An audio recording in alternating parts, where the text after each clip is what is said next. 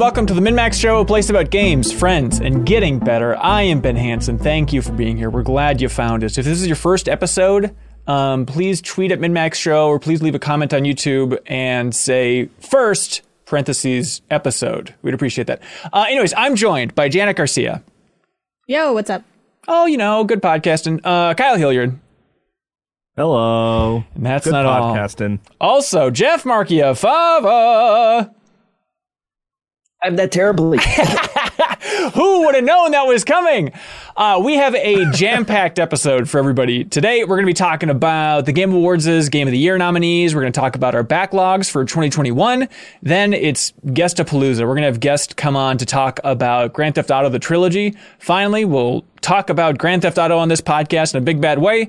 Uh, then we're going to talk about Halo Infinite with another special guest. The multiplayer is live, everybody. Run, run, it's live. Play it on your nearest device. Um, and then we're going to be joined by uh, Sarah Podzorski for some community questions in the back half of the show. Should be a wonderful time, so please get ready for that. But Janet, you know how we like to kick off a podcast these days? I have a sense, but go on. Well, here's here's the thought. It's normally with a segment we like to call community kickoff, but this is going to be the most natural community kickoff of all time because they're basically kicking us off into the first segment. Fenrir submits a question on Patreon and says, "Imagine, if you would, a scenario. You've been granted Done. one." Okay, all right, slow down. I thought that was more. You'll have to be more specific. You've granted one, you've been granted one gamer wish, trademark, he says, to have the time to play one title from 2021, your 2021 backlog you otherwise wouldn't have gotten to this year. What is that game and why? I think, so we're talking like, uh, hyperbolic time chamber level, I believe, Kyle, right? If you could just freeze time Okay. and play a 2021 backlog game, what would it be? What would you go to, Kyle, do you think? Oh, I'm starting, huh? You betcha. I think I'm going Valheim. What? I feel like I missed something special there. Yeah. Oh, that is fascinating. Okay. This is interesting. Yeah, we can just talk about our overall backlog for you, I mean, you all, you say it's your game of the year. I You know, think and I right haven't now even it is. touched it. I've barely watched five minutes of gameplay footage of the game. Uh, Here's the thing, Kyle. I love that game a lot. It is one of those games that I had such a good time with, pr- namely because I was probably playing with best friend Ronnie and Grant Star Hitman 3, and it was just like goofy, silly adventure times. And I know that other people love it as well. I think it's going to be a tough one to roll up the hill for game of the year, and especially you who doesn't like playing with other people or making eye contact with other people. The odds of you enjoying this game are very, very low. Okay, well, that's, I mean, that's good information, you know? Yeah. I mean, I shouldn't discourage you from playing it. You should jump in and, and check I it out. Is it is there not much for someone playing by themselves? Basically, I mean, is it just It'd be okay. doesn't? I mean, how much fun? okay. How much fun did you have playing Minecraft by yourself? Okay, yeah, that's yeah. Well, Minecraft doesn't have goals, which is always my problem. Right. Valheim has goals, right? Honestly, here's the thing: if you can like wrangle up your family and move uh, to the Beverly Hills, no, if you could wrangle up your family and like get a good gaming session of Valheim with your daughter. I think that could be really fun. I could see her being more into it than you are, and I know that if your daughter enjoys a game, it's kind of like a subtle indoctrination. Yes, it is. Yeah. Is it violent? Is it scary? Ooh, Is it a lot of fighting? Uh, doesn't need to be. No, it's a little. I, she she'll be fine. She's she's basically an adult at this point. Yeah, it's like you're like in the Well, woods it's- at I'm night. not worried about like the content. I'm worried if she would like it. yeah, I hear you. kill There's, like, animals and eat them. You can. Yeah, yeah, like, like, she could. She can go Yeah. play Dead Space if she wants, but I know she's not going to enjoy it because she just doesn't like that kind of stuff. You know. I wouldn't say it's gory. As a- no, and like you can eventually Okay. tame animals, which seems like it'd be really up her alley too. Oh, so I can yeah, see it. yeah. All right, I like that. That's that's a good answer. Good answer. Good answer. I did it. Um, I don't know, Janet. Do you have one in mind for like if you could pause time? It's like the time that's really holding you back. here's the thing. Mm-hmm. The context, like, do I have to roll credits to get out of the chamber? Is it like you're in the chamber if you roll Oh. credits, or is it just like you're in the chamber for as long as you want, whether you're finishing the game or like playing 10 minutes and being like, never mind, didn't need the chamber. You can come out of the chamber I'll slide the early. chamber. Yeah, Vegeta will scold you when you come out early, but you're welcome to leave whenever you want. I think is how it works. Okay. Um. Damn, man, this is so rough because a lot of the games, like, I hate. You know, I've been really on it this year, uh, more than I think any year in my life with keeping up with big releases. So I feel like I know even the games that I want to get to and spend more time with. I kind of have a sense of whether or not I'll like them. So it's Yeah. like, what do I want to spend time? I think if I could go in the chamber for a game, it'd be Bravely Default 2, which is one of. It's in my top ten of the year. Um, and I think I w- one sadness I have is I don't think I'm going to finish that game because it is so long, and I kind of already know that like, oh yeah, it's really good. But I feel like if I beat it, one, it'd be awesome to be able to play more of it because I really enjoyed it, and two, I think I'd be able to more, um, like better rank it within my top ten because I'd have a more refined and like you know expansive take on it other than like yeah it's really good you know? Like i'd like something more nuanced but other than that maybe Inscryption because i've liked that game a lot and yeah. i feel like that is one that i just don't feel like i have more time to spend with but the time i did spend i really liked and it so that'd be another one maybe where it'd be between that and bravely default 2 Yeah, what Inscryption is is a little longer than I thought. I think it's like what like 10 15 hours uh, somewhere around there. I'm not sure and then it has like those rogue elements that i'm like i feel like that could throw a wrench in like understanding where my progression is right, right. but yeah Yeah, I think uh, yeah, it looks like 11 hours averaging for Inscryption there, which everybody's screaming game of the year. Uh, we gave it away, gave a bunch of codes away in the last episode of Trivia Tower. Um, yeah, I think for me, oh god, I, I I really enjoyed what I played, but I look at the road ahead of me and it's like I don't know if I can commit to this. It's Tales of Arise. I really liked it. I want to be a Tales defender. I want to make uh, our hero Kelsey Lewin proud of me and this podcast overall by giving the game the props it deserves. But when I look at how long that's going to take, I don't know where I'm going to find that time realistically. in I'm the chamber in the hyperbolic Yeah. time chamber, Yeah, of course. the chamber is just for JRPGs. It's like what JRPGs Yes. did you not play this year? Yes, And it should absolutely be just throw it renamed. Yeah, absolutely. I don't know, Jeff. Does something stand out for you? Is it just Red Dead Redemption Two, or Well, are we counting? good, good guess. Are we counting Darkest Dungeon 2? or is that early access? So we're not. We're I think saying that I doesn't think that counts. I think that counts. If you want to can waste you- it on that, buy it, right? That's always kind of my mm-hmm. sort of decider. It's like you can pay for it. so- yeah. Then I guess Darkest Dungeon too. Have you played There's any no of it? Hmm. way I would ever have. No, I haven't. It's the little icon staring at me right here on the desktop, and We were saving it for the chamber. feel bad. So That's right. That's right. When the chamber becomes real. Yeah, we should just uh, position. We have everybody watching us live at the backstage pass here. Uh, thank you. They say we're being suspiciously quiet about kissing. That was the pre-show conversation. It was just a lot of kissing the camera. So if y'all enjoyed that, you people are really missing out if you're not watching this live. But uh, we need their help in determining like what we should make time to go back to this year because we are we are down to it. In my mind, every once in a while, I convince myself like there's still time to go back and play some stuff, but it's like no, no, no. You get to choose maybe one and a half games that you're going to get to play and get caught up on before game of the year. And I feel like that's if we're being militant about this stuff. So we need help trying to sift through what we should actually make time to play. Like Janet, you I think maybe more than anybody on the show has been like really good about keeping up with the big releases, but like what is what is up there for you that you're kind of on the fence about going back to? Um, I think the oh god, there's a lot. Like it's weird because there's some stuff that I have attached to other people. Like House of Ashes, I do plan to finish with my brother though, so I don't know Okay. when we're gonna have time for that. Forgotten City, I want to restart with my boyfriend. It's a single player game, but I feel like it'd be you know a fun deduction story thing to do together. And it's Right. like I think it's like an eight or ten hour, maybe less experience, six if you're fast. Um, I think the number one thing that I want to put time into is Psychonauts 2 Yes. because Uh, I only played two, maybe four, two to four hours. I think two hours of the game. Uh, I wasn't into it. I felt like, man, this is a game that feels old, even though it came out this year. But um, you know, spoilers for the rest of the show. It was in the Game of the Year list Yeah. for Game Awards, but more so than that, because like that doesn't mean quite that much to me. But um, Barrett over at Kind of Funny loves that game, and he went ahead and played through all the chicory, sort of in part for me and, and other people that recommended it. And he's been like, please play Psychonauts 2. Just go a little bit far, get to the hospital or whatever the I don't know where he Right. would actually get to. He's like, just get a little bit further, and then if you still don't like it, you can let it go. So I want to do that like out of you know, respect for him and, and his taste. And maybe there is something here. Clearly people like it. Yeah. So maybe something is there. I think I think that's right. I think it is a different kind of groove. Honestly, I, I wasn't that hot on it for the first couple hours either. It eventually got me and I really enjoyed playing through it. Now looking back on it, I'm a little bit cooler because there is definitely that groundswell of love for Psychonauts 2 that I wish I was on board with. But Kyle, yeah, where's your where's your recommendation level at for Psychonauts 2? I mean, embarrassingly, I haven't finished it. What? It's been like I know it, because it ha- it has kind of like what um, Janet was talking about. It's a game that I am committed to playing with someone else, and that really limits how often we play it and when we play it. Like I'm.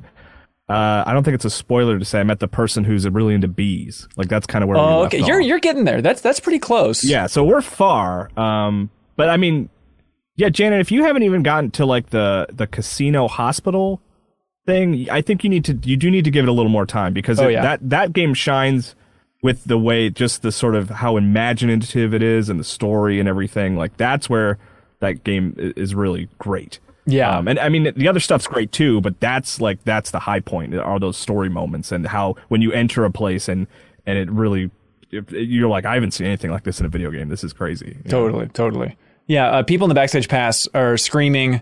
Uh, first of all, Psychonauts 2 is definitely great. Uh, Killslayer is asking about Forgotten City, which is one that I started. I played like the first maybe hour and a half, and uh, now that's on Game Pass, I have it. I, that is, especially because it's not that long, that is one that I definitely want to get through. Uh, to give the time of day. If you don't remember, this was Yeah, originally the, the Skyrim mod that's about a time loop, believe it or not, and you're in like a secret Roman city trying to. Well, the premise is we talked about it on the podcast, I think with Javy Gwaltney when he was on. But the premise is it's a lost Roman city, and the world ends if anybody sins. So you're trying to figure out who is going to sin and who's going to end the world. It's a really cool idea, um, but I need to go back to it definitely. And then Killslayer's asking, uh, us not asking, demanding that we go back and play more Wildermyth, which is one that Wildermyth is also very good. yeah. How much have you been playing, Janet? I only did that for like one session of like I think I was there for like four hours though. Like I played quite a bit of it. I will say I don't think I was very good at it. Like I think I missed like something went wrong in my playthrough, but I still had a lot of fun with it. Like I just think it's really well constructed. And if you've liked, you know, um like any tacticsy thing, even if it's more like a chill ta- like for me my tactics background is like Mario plus Rabbids and Overland. Like I don't have like I'm Sure. not heavy into the tactic stuff, but it has that same general mechanic and I think it's really well done. I think the story's very fun and it I'm always here for a well-constructed game where I can like make characters cuz then I get to like make my family and friends and I think there's something really charming in that. Um yeah, it's just a it's a really fun game that I think I would play way more of if it was just like on my iPad. Like the fact that I have to sit at a computer, Ah, hmm. like it's Yeah. always kind of kills it for me, especially when it with a game that has as like simplistic button input as Wildermyth, where I'm like, we could just be dragging and dropping this on Apple Arcade, you know? Like Right. uh, that's think- kind of thing keeping me from doing more. When it eventually goes to Switch, other consoles and stuff gets off of PC only, I think it's going to have like another kind of renaissance. But it's it's in that camp for me where I really liked what I played of it. I respect it a lot more than I like playing it minute to minute, and so it's in that thing of like, God, do. It's a tough one to go to bat for when we're talking about the two tens, which are MinnMax's end of the year game of the year awards. But yeah, Jeff, I'm like, do you feel accomplished enough in Wildermyth to to bat for it?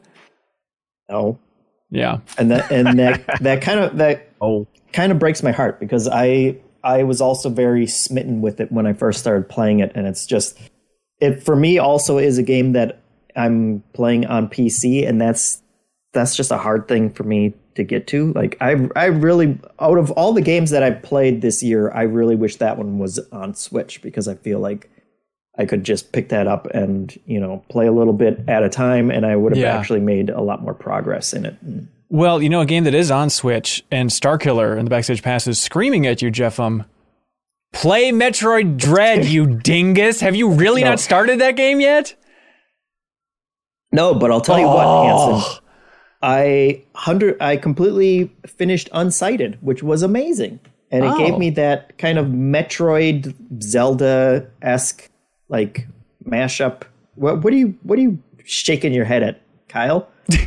Oh, what? No, no, no, no, no. You're fine. You're fine. I thought you were talking about the game that you blink Before your eyes and time moves forward. Oh, no. Completely Before your eyes.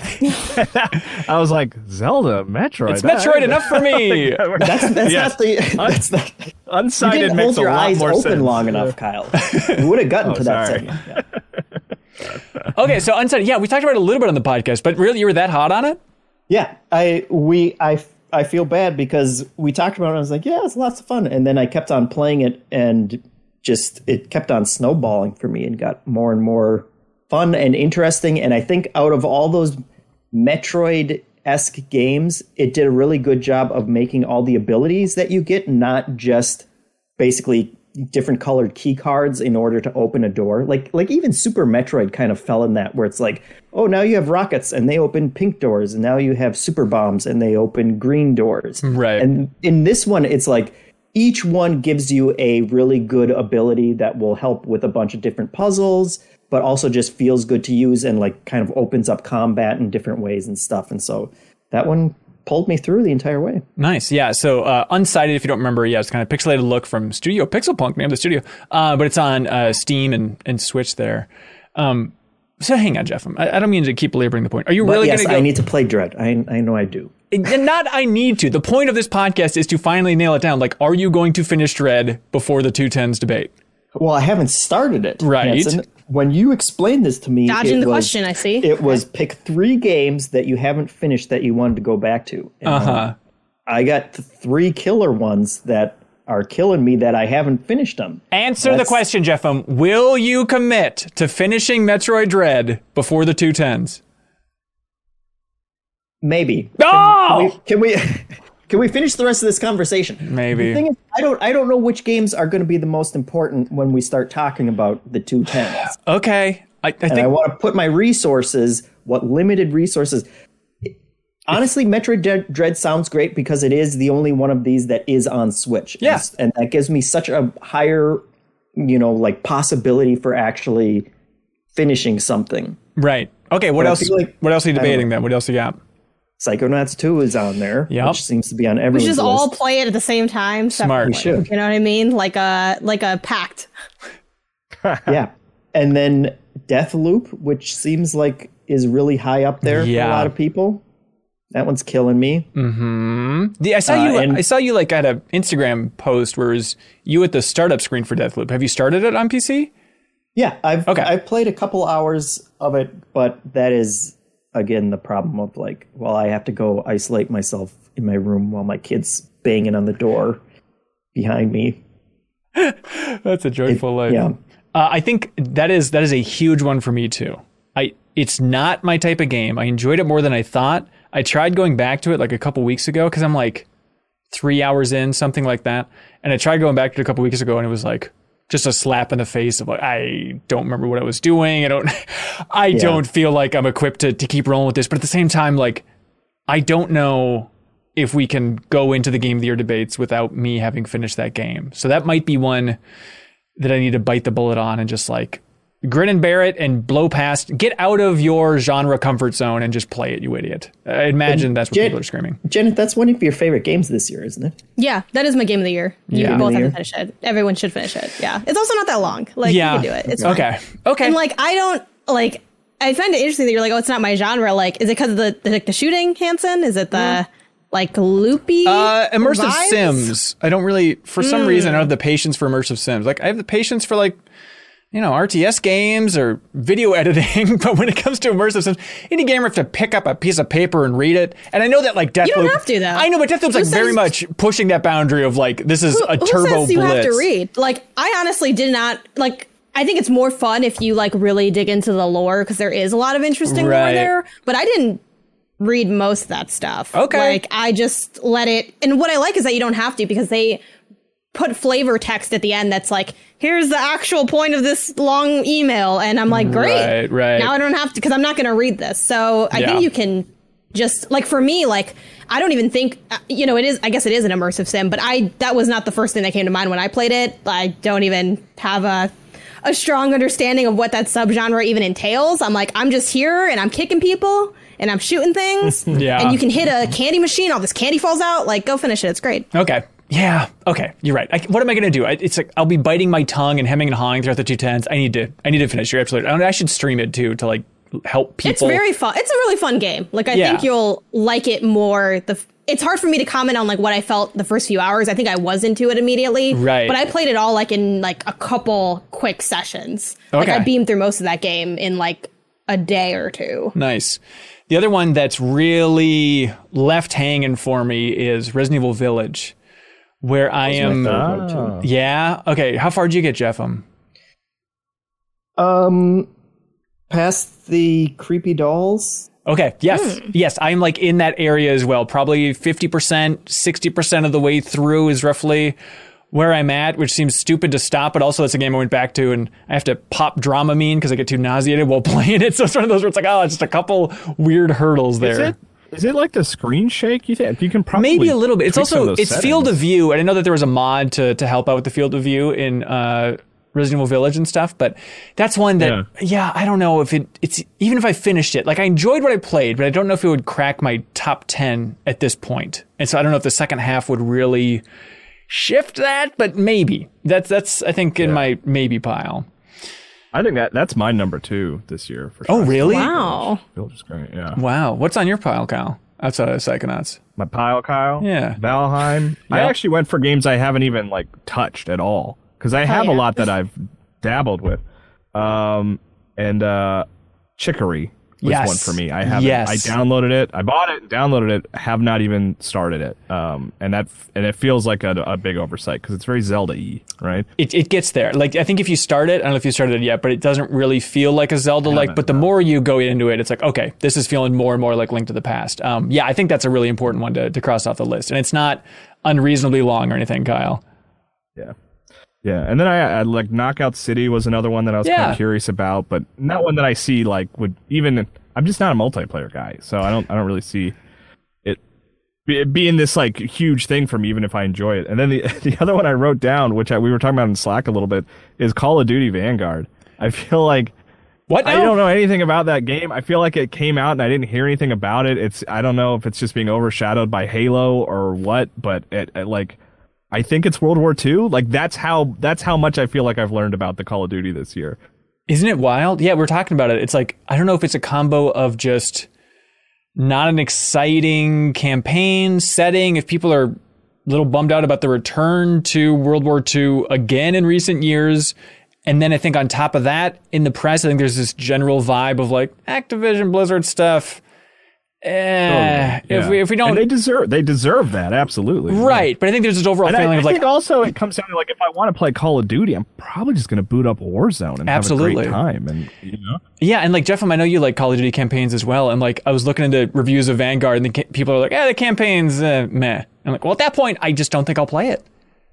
Yeah, honestly, I had no idea it was out yet until like yesterday when you started mentioning it. and I, I looked it up and it was like, oh, it's been out since the fifth. Yeah, yeah, it's it's absolutely wild. Um, other one on my pile is Death's Door. I, I, I'm eh, two or three hours in or so, and I know that's not another long one that I should probably get back to. Uh, I don't is know. Is it on Switch yet? Uh, ooh, I know. I think it only got No, it's called to. PlayStation, right? Was it? Oh no, yeah, PlayStation and Switch at the same time. Oh gosh, it might be. Let's see. Uh, November twenty third. Google. Ooh, that's that's probably a good reason to go back Okay. to it. That does seem pretty good. Uh, other biggies? Anybody else has on their pile that they need a yay or nay vote on? Uh, yeah, I haven't even started it, but should I start Guardians of the Galaxy? Yes. Yes, yes, yes, yes, yes. Oh yeah, yes. I have that big one in my That's pile a big one for this year. It's it's. Yeah. I finished it this last I weekend. think it'll make my top ten. Yeah. Oh, I mean, it is. I finished it this so. weekend, and it is like top of my heap for top ten. Like, absolutely loved it. Uh, And Kyle- that's not super long, right? Um my clock said 20 hours, but I left it on. So, so hang on. I That's a think. I think it's probably like 16-ish hours. Uh, and it's here's here's the thing. It's very easy, Jiffum. Like it's a it is a breezy breezy session type of game. Kyle, uh, did you finish it yet? No, I think I'm like sixty to seventy percent through. Okay. Yeah, main story seventeen hours according to how long to beat. Okay. Um, so it's it's you know it's I, I feel like yeah, like the ten hour mark is where you can be like, ah, it's not that long. But once you get into like beyond thirteen or fourteen, then you're kind of like, well, you got to make some decisions. right, right. Kyle, but love I'm you. To, enjoying it. I mean, it's it's the one when I have time to like focus and play a game. It's the one that I'm playing right now because the writing is so good, and I want to see where the story goes. yes, it really is some of my favorite writing in years in the game industry, and there is a mountain of it. There is so much dialogue in that game, and the fact that the characters, at least for me, aren't grating is a miracle. Um, so I would I would recommend that, Jeff. Even though been playing on PS4, I'm also just curious like how the PS4 version of it runs. But please let me know. Uh, okay. Anybody else have any big lingering ones? Uh, yeah. No, uh, please, uh, yes. More, more of a question uh, about It Takes Two. Yes. That that's a big one too. uh, that is a big one. Ooh, Janet, I'm interested in that face. I really a like it. Personal. Yes, it. Uh, I haven't just finished it yet. It's it's longer It's so than long. you think. It's but I think part of it's funny because I think if you don't pl- finish it, you might even. It's weird to say because I think a lot of people that that you know push for it did finish it. I'm not saying that like y'all just didn't finish the game and you're hyping it up, but I feel like having finished it, I actually ended in a much colder place than when I like first started playing. Like I don't know, it's something about it. Like it just it's so long. I don't think the plot is very amazing. Like people kind of act like it's like, oh, it's such a revolutionary story. I'm like, is it? Is it? I don't know. Um, it is fun to play though. I mean, like the Yes. the moment to moment stuff. There are cool highs, but I feel like it's a bit bloated. So, I, I but it is a big conversation piece. So I don't. I think it's. I don't know. It's the- I, I didn't like it as much as other people, but Sure. Yeah, I think it's the best platforming this year. It's wildly creative. Yeah, uh, sure. You can be not completely sold on the story. Here's the wrinkle for you, Jeffem. Uh, yeah, longer than you think. Also, more challenging than you think. Like if you're looking for like a good game to play with your wife, I don't know how many 3D platformers she's played, They- but it's not the most family friendly in that And sense. they they don't have like the Nintendo esque like now you're in a bubble and I'll just float you through. no, it this." is very Oh, much you need to do this be- right now. Oh, it's like now I'm waiting for you to figure out what you need to do because I'm Yes. stuck behind this wall. Yes, it's exactly that. Mm-hmm. I'm just gonna do this for you. Where it's now a single player game like that. Okay. Though it is nominated But for is. best family mm. game, right? That's right. What kind of a, a pro gamer family do these like? I don't know.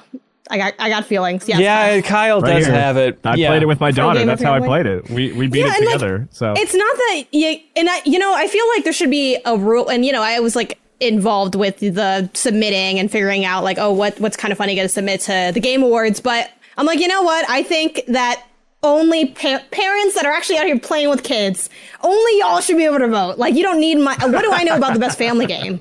Like, I know what I maybe did as a kid, but doesn't mean it. It was a family game. Like, I didn't go into gaming looking for family games. I was just like, I was playing the games, and like sometimes you could play with other people. I don't know. It's a weird category. It is. It is a weird one. Yeah. So Keighley uh, for the Game Awards uh, coming up in early December. Uh, they announced all the categories here for Best Family. It's It Takes Two, Mario Party Superstars, new Pokemon Snap, which came out this year. Everybody. Uh, actually, I need to go back and play that more. Uh, Super Mario 3D World. Oh yeah, let me uh, let me actually I should put that on my list too. I guess. huh? Absolutely. You Nice need to go back. Yes, Janet, we need to go back. Uh, and We gotta WarioWare. go back. get it together. Uh, the Game of the Year nominees, the big one that everyone's talking about here for the Game Awards, which, by the way, uh, we'll be doing a reaction stream uh, to. I really love watching these things. Uh, it's coming up Thursday, December 9th, just as a heads up. Um, Game of the Year nominees are Deathloop, It Takes Two. Good. Jeff, I'm interesting. This next game, Metroid Dread, they have listed. That's Oh, a wow. bold move. Uh, Psychonauts 2, Ratchet and Clank Rift Apart, and Resident Evil Village. What a funky batch, huh? I, I love it. I love this group. Obviously, I the internet was screaming in uh, unanimous voice something that I wasn't expecting it to be this loud. But Kyle, what were they screaming about, man? Uh, well, they should have been screaming about Returnal. They were screaming about Returnal. That seems like the No, number but I one. think I think what you're asking me is is Forza, right? Oh no, actually, I was totally expecting Returnal. Yeah, like people were screaming over Oh, okay. Returnal, but I, I heard more people upset that Forza wasn't on that list. Um, but I did also hear people that were upset that Returnal was on the list, which I'm one of those people. I was Returnal is totally belongs on that list. It's it's a travesty that's not there. the amount of outcry that I heard over that, it was like, well, I know people like Returnal, but I did not know that they would be offended if it wasn't nominated for Game of the Year level liked Returnal. I thought it was just a bunch of yahoos like you, Kyle. But now it's like, God, do I need to go back to that one as well? Like I enjoyed my time with it, but I definitely could have gotten a lot farther. Uh, but yeah, And not to spoil not to spoil our end of year discussions, but I, I don't see anything unseating it for my game of the year. really, Yeah. Yeah, wow. the only reason I'm not playing it is because I, I don't feel like I can, slash, I don't want to get good enough to do it. Like, I'm sure I could do it, but I'm like, I don't. It's because you have to keep repeating stuff. If it wasn't a roguelike, I would play it, but I'm like, not me going up to this hard boss and then having to run it all back. I'm not doing that. Right, Y'all right. can keep it. Like, I'm just not going to know if it's good, how good it is. But yeah, I was, that was my biggest shock as well. Um, but my, my biggest excitement from hearing who got nominated for Game of the Year is that I predicted five of the six. So boom. Ooh, pretty good. go. Nice. nice, nicely done. Uh, yeah, there's Returnal. a, Eternal on your predictions? Yeah, yeah, I was on my. I, I figured Returnal, Psychonauts two um, surprised me because when I was thinking of what might swap, I I had assumed it might be Forza or something like that, swapping out with like Resident Evil. Like I was not expecting Psychonauts two to be in there. yeah, and so the cutoff date apparently was November 19th. So some people were being like, oh, maybe Forza's not in because of that. But it's like, no, it came out before then. So it was just, you know, it's tough to give a racing game even nomination for, for Game of the Year. Uh, maybe the most uh, hotly debated category, I should say, is uh, Best Indie, which is Loop Hero, which is also a game I need to go back to because I really, really loved it at the top of the year. Inscryption, which, by the way, uh, Killslayer watching us live backstage pass says uh, that he's wondering if anybody's finished Inscryption here yet because it's the game of the year for him and it's not even remotely close. Yeah, I don't know if Leo's finished it yet, but I know you know him and Janet were enjoying what they played. Um, so Inscryption, uh, Kena, Bridge of Spirits, Death's Door, and 12 Minutes. And the fact that 12 Minutes is on there, a game that was divisive at best uh, compared to Chicory, that seems mind boggling. And Yeah, that's that's weird. it's so weird. And I know that everyone can get up in arms about this. And it's like, and blame Keighley. It's like, it's not Keighley here. This is a hundred different media outlets were voting on best indie and Chicory didn't make the cut, which is a reminder. People, please need to go out and play Chicory. Good God. It is funny that like the call does come from inside the house, and I guess I'm like you could argue that I fall into this category too because I'm like for the last two years I've been part of different teams that have submitted things. Right, mm, it's still okay. not my choice, but it's like part of the the process. But Yeah. Everyone's looking around like, oh, how'd this happen? I'm like, I don't know. Look at your man, because I don't know what's going on here, but I know what the stuff I put up there, uh, and I know I did not put 12 minutes. But I, I was really frustrated and, and a little disappointed to see the the indies as well. I mean, it is difficult. Like everyone that is in the industry. Presumably is doing this full time, and it's very hard to get to everything. Yeah. Especially when, admittedly, coverage wise, you know, like not a lot of people are clicking on Chicory like that. So Totally. I, I can get it to a degree, but the indie category is giving. These are the only indie games I've heard of this year because I've played so many other indie games that were not these ones that, you know, I just feel Yeah. like it, it, it's rough. It's a rough go. Yeah, absolutely. Um, yeah, just to, to be clear, yeah, we didn't nominate for the Game Awards. MinnMax wasn't included. Maybe next year, Keighley, you got our number. Um, but yeah, Janet was kind then of I funny. get double, I get like double, it, like infiltration right. of it. And then I just need to get Interesting. 10 pixels in there. Yeah. And then I'm there like three times, just like in different disguises. diabolical. Uh, yeah, so that one uh, was uh, a bit of a mess for people screaming about it. Um, but here's hoping something good wins. The other big snub, I guess, uh, for a lot of nominations was Hitman 3. People upset that, like, are you forgetting that game came out in January? That was good, damn it. So that didn't, I think it's nominated for, like, best VR experience, which even Leo, number one Oh. Hitman fan and number one VR fan, was like, eh, not great.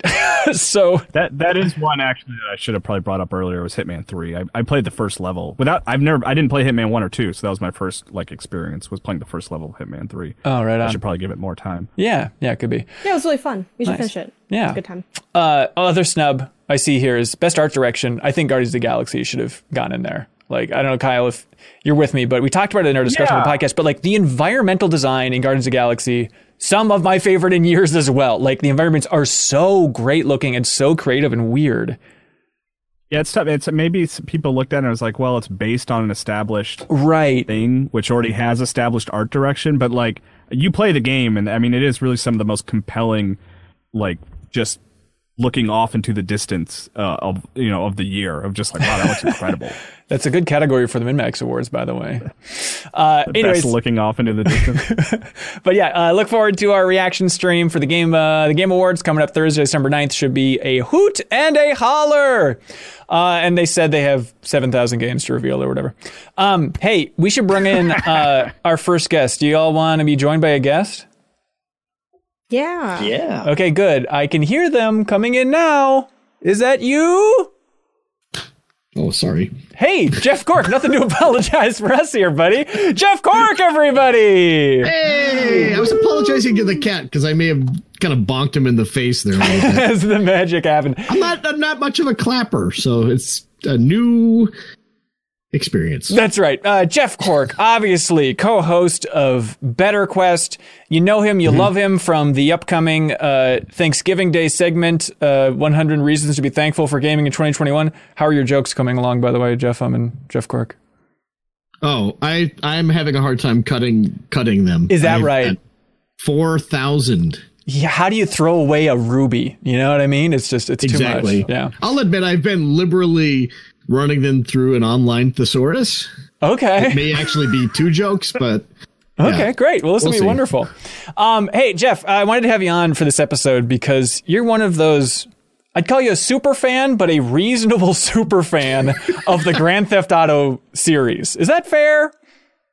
I have enjoyed my time with the series overall. Okay. And there we go, that muted everybody. enthusiasm. That's the best that's the kind. kind of that's the kind of feedback that makes it the best selling entertainment property of all time across all galaxies. That's Yeah. right. That's right. Uh, has everybody here been playing uh, the remastered trilogy? Have we got a rare occur- occur- occurrence where all five of us are all in on the same game? Yes. All right. Yes. Um, Dabbled in all of them. fantastic. Here's here's my journey, and Janet, please let me know if I'm not online enough or exactly what you think about the situation. But I Got you. Okay. This is my big contribution being on Twitter a lot. yeah, well, you're an intelligent person, and uh, my thing is, I, I streamed playing that game. You can watch the archive of the stream on our YouTube channel or on Twitch, and it was me starting up Vice City. And it was like, ah, that character looks a little bit wonky, but all right, eh, Vice City, everybody. Ah, there's some jank, but those old games are pretty jank. All right, great. And then I just dipped my toe in the water of the internet, and it was on fire with rage about this remastered mm-hmm. trilogy. Am I nuts? Should I be more? Should I think of these games as more sacred than they are? Like, is this that much of a butcher? Or correct me, please. Am I being uptight enough about this remastered trilogy? I think it's just always a personal choice. I mean, I I definitely think that we should at least acknowledge that this could have been better Oh, yeah. and it just mm-hmm. wasn't. And, you know, maybe that was a choice that was made and maybe that's a choice that should never be made, right? I think mm-hmm. that's fair to put out there and I think this does kind of put a damper on the idea of Rockstar doing or being involved with more remasters because we now know that it's not really going to be much of a or yeah much of a lift uh, because remaster not a remake which is kind of implied anyway but i think we've come to expect that sure the old games were janky but shouldn't the remaster kind of fix some mm-hmm. of that? Isn't that kind of the point? But for me i'm right there with you where i'm like look could this be better? Yes. Should it be better? Maybe also yes. Yes. but mm-hmm. man i'm driving the ambulance. I'm getting in the taxi cab picking up some fares. Is there a car that went straight to the sidewalk? Yes. Is that what i remember happening as a kid? Yeah and Totally. i'm here for it man. Crank up the radio. You know will this mission bug out on me? Maybe. Will i get mad and rage quit? Maybe. But you know what it's still some of the most fun I've had this year. Really? that makes me part of the problem. And I don't even care because I'm having a good time. But yes, I still, as a critic and, you know, consumer, I think it's good to voice that. But yes, I am part of the problem. If I didn't get a code, I would have bought this and I would have had a good time. Yeah, it's like, you know, if there was a share button back on the PS2, we would have a lot of stupid clips of the helicopter absolutely losing, losing its mind as well. And again, I'm mm-hmm. not trying to say that they shouldn't have polished things up. And yes, this is a remaster, but, you know, it's not going to revolutionize things. But everybody jumping into the Twitch stream, that was the first reaction is like, this looks like crap. This looks like crap. Why does this look better? Like everybody wanted it to look like a new game, which I guess I was mm-hmm. just going in for the pure nostalgia of the whole thing. But Corky, as a, as a seasoned gaming industry pro, what was your mm-hmm. experience with this thing so far? I like that you're being positive about it. I'm- mm. I have had similarly like enjoyable experiences, but at the same time, it, it's kind of one of those things where it's like it says it's the definitive edition, Right. And it's missing a bunch of songs that I like to listen to. Which is not to say that it doesn't have a like a, an amazing track list. I think Vice City in particular has a lot of great stuff on it. I Yeah. think San Andreas does as well. Um, but eh, to take things out for licensing reasons and then to have the audacity to say it's the definitive edition, I it's very bold maneuver, which you know, whatever. I think the biggest problem in like I, I watched some digital foundry videos where they really got into the Ooh, weeds on yeah, it. okay. It's uh it's interesting because this game was originally created uh, with renderware and then these remake or remasters were uh switched over to Unreal. So they had to do some weird wizardry Oh, interesting. to get everything going. So characters kind of have this weird plastic sheen. They look uh somewhat monstrous at times. Yes. CJ's arms. I don't know if you guys have played much of San Andreas. Yeah. Wow. And it's like the first thing you see is he gets handcuffed and it's just like, oh no, make this stop. This is uncomfortable, not for the the corrupt police situation, but just like it's awful to look at. Yeah, it's Just kind go of buy a jacket. What are you doing? You just go buy a jacket and you're fine. Yeah, you gotta hide everything. There's like fix there's it. There's such weird little details that like looking at the Reddit that people have pulled out about just like you know just like the burger on top of the restaurant. It doesn't spin in the remaster, whereas the original is mm-hmm. slowly rotated. Like just those little things are adding up to the point that it drives everybody bonkers. But definitely, like the faces are the big thing. It seemed like they spent mm-hmm. a decent amount of time to make the main characters' faces look as best as they can. And then a lot of mm-hmm. the other characters, they do look like Miis just running around and it is jarring. But like, if it would have been the PS2 game up and running, we would have been laughing eh, maybe nearly as much just about how janky everybody looks. Yeah, I think one of the things that stood out to me as well was the frame rate, uh, even on a PS5, is not great. And that Digital Foundry video that I watched had a recommendation that I did try, and it's disappointing, but it does work. Is to delete the PlayStation 5 version, install the PlayStation 4 version, because when you get it on current gen, and then Yeah. run it in performance mode. At least there you'll get a consistent 60 frames per second. What? Whereas if you do the performance mode on the PlayStation 5 version, it kind of does 60, but then it just like, it's kind of all over the place. Woof. Uh, yeah. Even performance mode on the PlayStation 4 version, playing it on a PlayStation 5 is fairly miserable experience as well. It's just like, this is a really powerful console and I paid a lot of money for it and it can't run Grand Theft Auto 3 at 60 frames per second. Yeah, But- Mike, Mike Drucker, dear friend of the show, tweeted, "It's pretty funny that Grand Theft." Uh, blah. okay, take two for Mike. It's pretty funny that Grand Theft Auto Five ran better on a PlayStation Three than Grand Theft Auto Three runs on a PlayStation Five. It's like, oh yeah, Yeah. yeah. Hey man, I get it. Uh, yeah, I, I've been I've been playing like on poetry. I've been playing on Switch, and it is pretty rough. It's a miracle if it's uh, hitting thirty on that thing.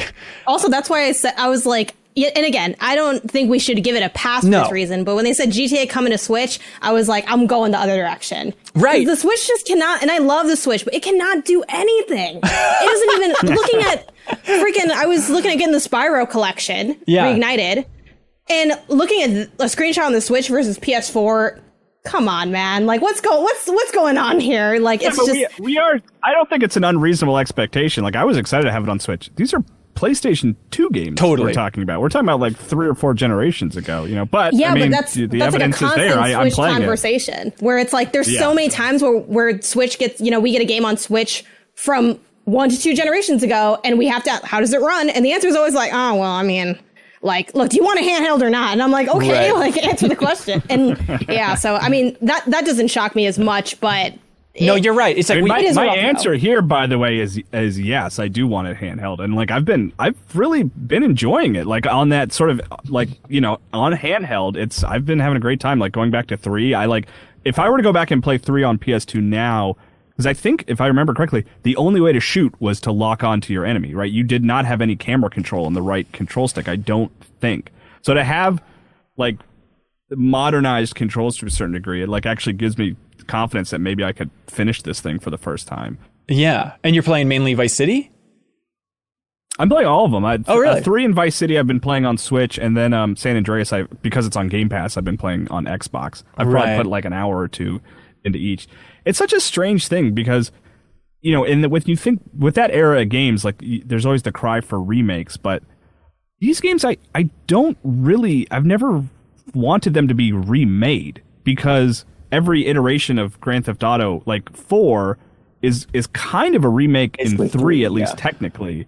like it's not, you know, it's not the same story, it's not the same characters, but you're Right. revisiting Liberty City on a new platform and and then 5 kind of feels that way for San Andreas. So like I've never really wanted those games remade, so I don't I'm kind of comfortable with them being feeling closer to the original. Like I'm uh, visually, like I'm okay with that because I don't. I, if I want to go explore the n- newest version of San Andreas, I'll, I'll go play five, which I've been tempted to do. It's gotten me in the in the GTA mood for Yeah, sure. yeah. I'm trying to have less and I'll, interest. I'll add I'll add to that that I'm playing the Switch version as well, and I'm I've been I was I wasn't expecting huge leaps and bounds for you know it to be much different, but I have been surprised that even going back to three, that the game is still really playable. Like like I've been having more Strange fun- tone. I mean, I mean, some because some games you go back to and it's like, oh, th- this is ass. I'm, am just not having fun, and I'm not going to finish it, and I don't want to play it anymore. Yeah. And uh, there have been parts in GTA 3 where it's like when you when you just die on a mission, and it's like, okay, I got to do that whole thing again for some dumb reason. You know, like they, I would have appreciated some checkpoints during missions and stuff, but otherwise, like it holds up a lot more than I thought it was. And I, I found myself like, I remember this mission and I remember that mission and I remember this place and it's fun to go back to in that sense. Yeah, it has been a nice nostalgic blast. You know, I've jumped through uh, all the games a little bit, and like I definitely played San Andreas the most. And just starting that game again and be like, oh, that's right. I forgot how much time I spent on my bike in this game. Just those little details, like, oh, that's right, Grove Bike's Street.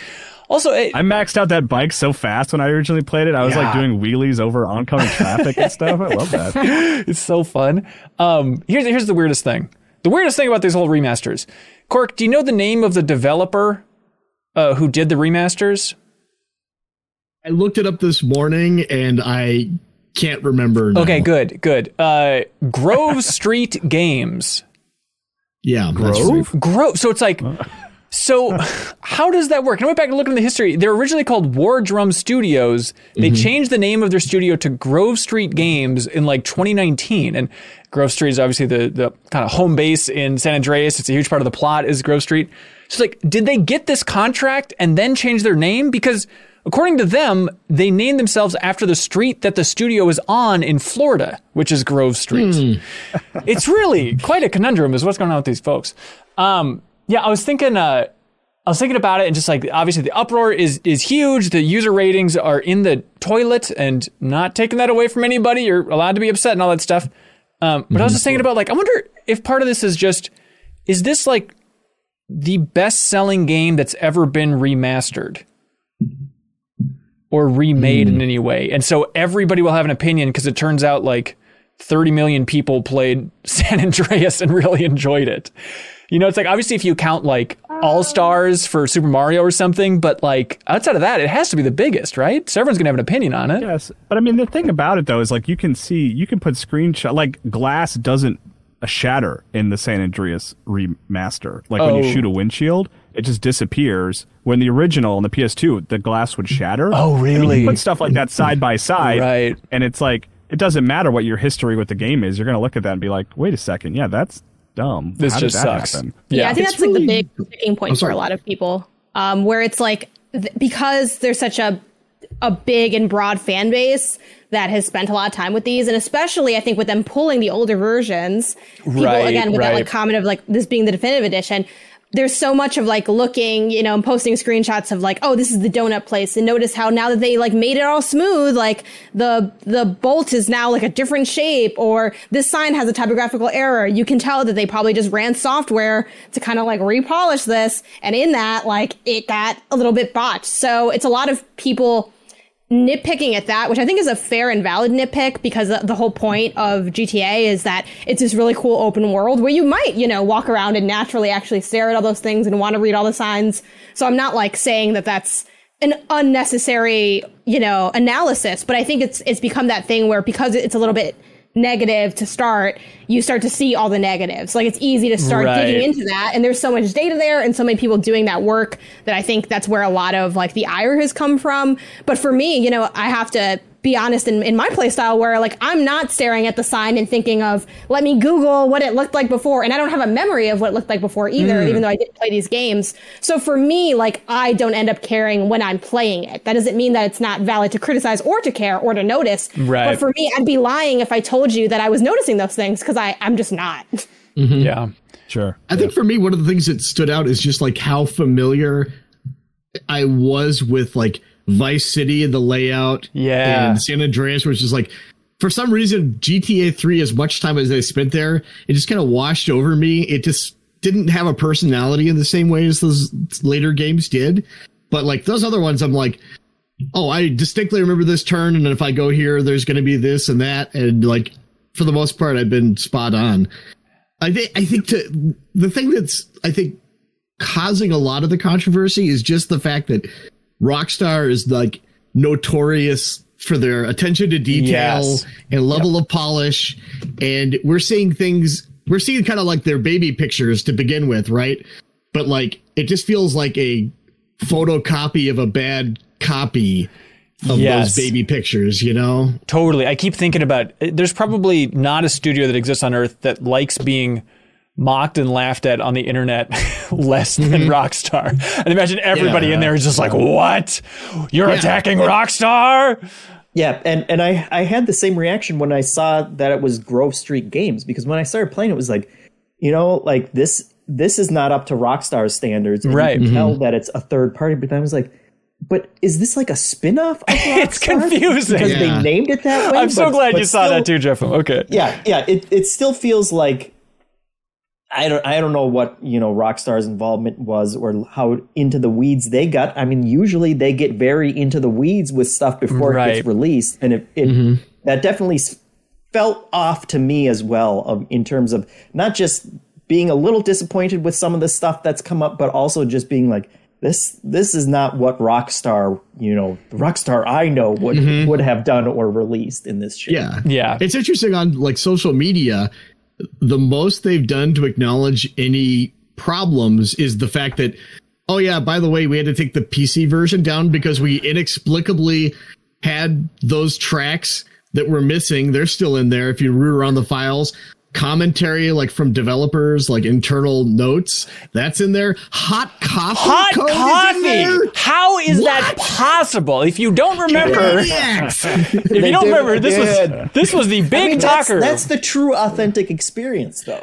Okay, know? yeah, Wow. just just for a history lesson. I mean, this was the internet. It felt felt like for a full year, every news story back in 2004, 2005 was this hot coffee mo- mod. Or, yeah, Mm-hmm. was originally in there because in the original code for San Andreas, there was a sex mini game that was left in the code, and then they eventually had to pull it from stores because Yeah. it was in there, and then it was AO rated, and it came back. It was a whole debacle. So like the most sensitive thing ever in Rockstar's history, the fact that that slips into the code for this re-release is insane. Yeah. Whew. Uh, yeah, it is just a bizarre experience overall. Um, yeah, I'm beating down Brian in the chat here, watching us live. He says, I think some of the frustration comes down to the resources Rockstar has and what could have been put into this but wasn't. Yeah. Yep. You look at how Yeah, many games and how many, you know, studios are remaking their old games, the fact that they are printing money over there at uh, Take Two and with Rockstar and GTA Online. It's like, this is the best we can do for what really elevated Grand Theft Auto to the level it's at today. It's, it's a, it's a sad state of affairs. Yeah, these are like culturally significant games. Right, right. in many ways like love them or loathe them or don't have an opinion like it's hard to argue that these games aren't foundational to Yeah. like many aspects of gaming today so for them to be kind of treated with like like fan remakes that you know rockstar shut down uh Or we're looks like way that was handled with more love and passion yeah, you know, which is not to say that anyone was like just didn't care or was checked out while working on this. I'm sure that the people at Grove Street Games like put a lot of blood and sweat and tears into this, but Sure, yeah. ultimately, like just the the task of like, oh yeah, three absolutely enormous games let's just remaster all of them and release them simultaneously. I I don't envy anyone who had to work on it, but like you say, Rockstar has the money to kind of make it better. They could, Yeah. they could have they could have put it out. You know, it just it needed a lot more time, and they Just push could it. have afford they they could afford to give it more time. So. Yeah, in in the actual games themselves, I've had this weird experience of Cork. I remember one time, forget if it was in the Thanksgiving segment or what, but you said something that really stuck with me, which you're very good at, by the way, Cork. Is one sentence that'll stick with everybody forever. But you said, "Oh, I love Telltale games. They put on the best puppet shows." and I've been thinking about it a lot playing this because, like, back in the day, like GTA 3 in particular, it was the coolest thing I could possibly imagine. I mean, it helped Yeah. that I was like 13 when it came out or whatever. But like watching these now, like the voice acting is, you know, it, some of it's cool. Some of the celebrities and stuff are cool throughout there. But then just like the animations, it is just like Oh. crime puppet show. It is It embarrassing. really is. I Well, was at- at thinking least about they that today. At least they have fingers now. right, It's right. not like the big mitten paws. But yeah, Yeah. like like Cork said, the the comment about it being foundational. That I think that's what I have just enjoyed so much going back to it, and I guess that that does make me more forgiving about the gameplay and you know whatever other qualms I have. But you know, like, and I put probably like half a dozen hours into GTA 3 first, and then I went to Vice City and did the same thing, and then I went to San Andreas, and it it's it's been really fun and in a weird way sentimental to kind of see the jumps from one game to the next mm-hmm. and be like, oh yeah, they added this and then they added Totally. that and now you have the gym that you can go to and just kind of the way that the system evolved over those three games and how much that has affected all of open world gaming Yeah. since has been really fun to go back and kind of re-experience that. And just the leap Yeah, it- from San Andreas to GTA 4 right. is Yeah. it's Well, I mean, shocking. Even even just in the single generation, like what you're talking about, Jeff, from the leap from three to San mm-hmm. Andreas is just Yeah. staggering. It's like I can't Yeah. believe they got from this to that in one console generation. and- in It's three insane. years. I mean, that's the crazy Yeah. thing is Vice City they cranked out in a year. Like it is unbelievable. It was 2001, 2002, then 2004 for these games. It's like how the hell is that possible? I think it was 2004, maybe 2005. Um, yeah, it's just mind boggling. And like, especially just playing the intros of the stories. Like, I think the pacing is so much better. The story is so much better. Obviously, from three going to Vice City and then Vice City to San Andreas, I feel like it's night and day. And maybe Mm-hmm. this is my nostalgia speaking, but like the intro to San Andreas, I feel like is is so good compared to Vice City, where it's like we're really hitting the ground running, but I'm a little bit confused about what I should be caring about here. Um, but For though, if you haven't seen I- I- Carlito's Ware's Scarface, trust us. We're gonna. Here's the story again. it is it is us. it is funny now to like play it. I played Vice City in particular, and that opening cutscene, and like what you know what happens is like you you lose the money and the drugs, and then you're trying to recover that. Like that totally went over my head when I played it back in the day, and so like now I'm having this moment where I'm like, oh, so that's what Tommy was. That's why I was doing these missions to recover that stuff. Okay, I got it now. this is uh, this is a safe spot to say embarrassing stuff, right? Um, Yeah, I really, absolutely. I was ashamed of my childhood self when I did when I picked up like a prostitute in this version because I remember thinking like this is kind of hot, like this is kind of sexy back in the day, and I played it now and it's just like moving the camera is just like two people sitting in a car and their car making squeaky sounds for 38 if, seconds. if we're talking about embarrassing things, I have a more modern version Ooh, of that yes. where I rem- I forgot about like the whole like prostitute like element. I, the only the only memory I had of like you know prostitutes in GTA was like running over them so I could get easy cash, which I still did here. yes. Um, it, you know that's just what she. And it's funny because I was like doing that, and my brother's fiance was like, gameplay. "Do you have to? Do you have to do that in the game?" Now I'm like, "Oh no, you don't have to do. Like I choose to do this janky, horrible thing." I'm like, "Oh, it's totally optional. like no one's making me. This is not mainlining. This is just me in my car." But then I like was um you know my boyfriend was playing like things GTA doesn't tell you for like the remasters. Yeah. I was overhearing like the YouTube video running in the background and it mentions like, oh, like you, you know, you hook up with the prostitutes and you get like a health buff. And I'm like, okay, well, like, you know, I'm not, you know, a kid anymore. So my, I don't really care. But I was doing a hard mission. I'm like, you know what? Let me pick up a prostitute so I can get this health buff because I'm going to do that. I'm going to get the bulletproof vest and do the whole thing. And I could not pick up a prostitute. I could not, I did not know how to do it. Like I drove up and then I'm like, then I also had like the problematic question. I'm like, is this a prostitute or is this just a woman? How dare you, Janet? Wearing like not a lot of clothes, and I'm like, "Am I canceled right now? Like, what's going on?" I'm like on stream, like, yeah, and then chats like, okay, you know, like one. It was hilarious too because one person was like. It's going to be a woman standing underneath, probably like a street light. She's going to be standing still. She's not going to be moving. Uh, don't ask why I'm so. I know all this. Why it's so specific. like, just take the advice. But I'm out here driving around. I could never found, never found where the. I'm so sorry. Was. Have no idea what's going on. Is this a bug? Like, do I not have a good read on the streets? like, I don't know. I've yet to get this health buff. So You're out of touch because it, oh, it's it's cool. You'll love it when you get it. It's crucial. You can't play the game any other way. Yeah, There's probably an achievement for it. yeah. Oh, That's what I'm thinking. I am. I am kind of like eyeing that plat. Though I think some of the trophies might be bugged too, because there's one on PS5 that's uh, listen to all the radio stations once, which obviously that's the first thing you do in the game. Oh, sure. And I haven't popped that trophy yet, and I'm like, Huh. is this game? bro- Is this broken? Like I don't really know what's going on. The answer is probably having yes. the radio off count as a radio station? Maybe. I've done that too, though. I've also done that, so I don't know. I've gone, I've ran like through all the all the stations. I'm not sure. Weird. Uh, hey, Jeff Cork. Um, what's your game of the year? My game of the year. I know you're in a privileged spot where you don't have to care about this crap anymore, but if we made you care, what would it be?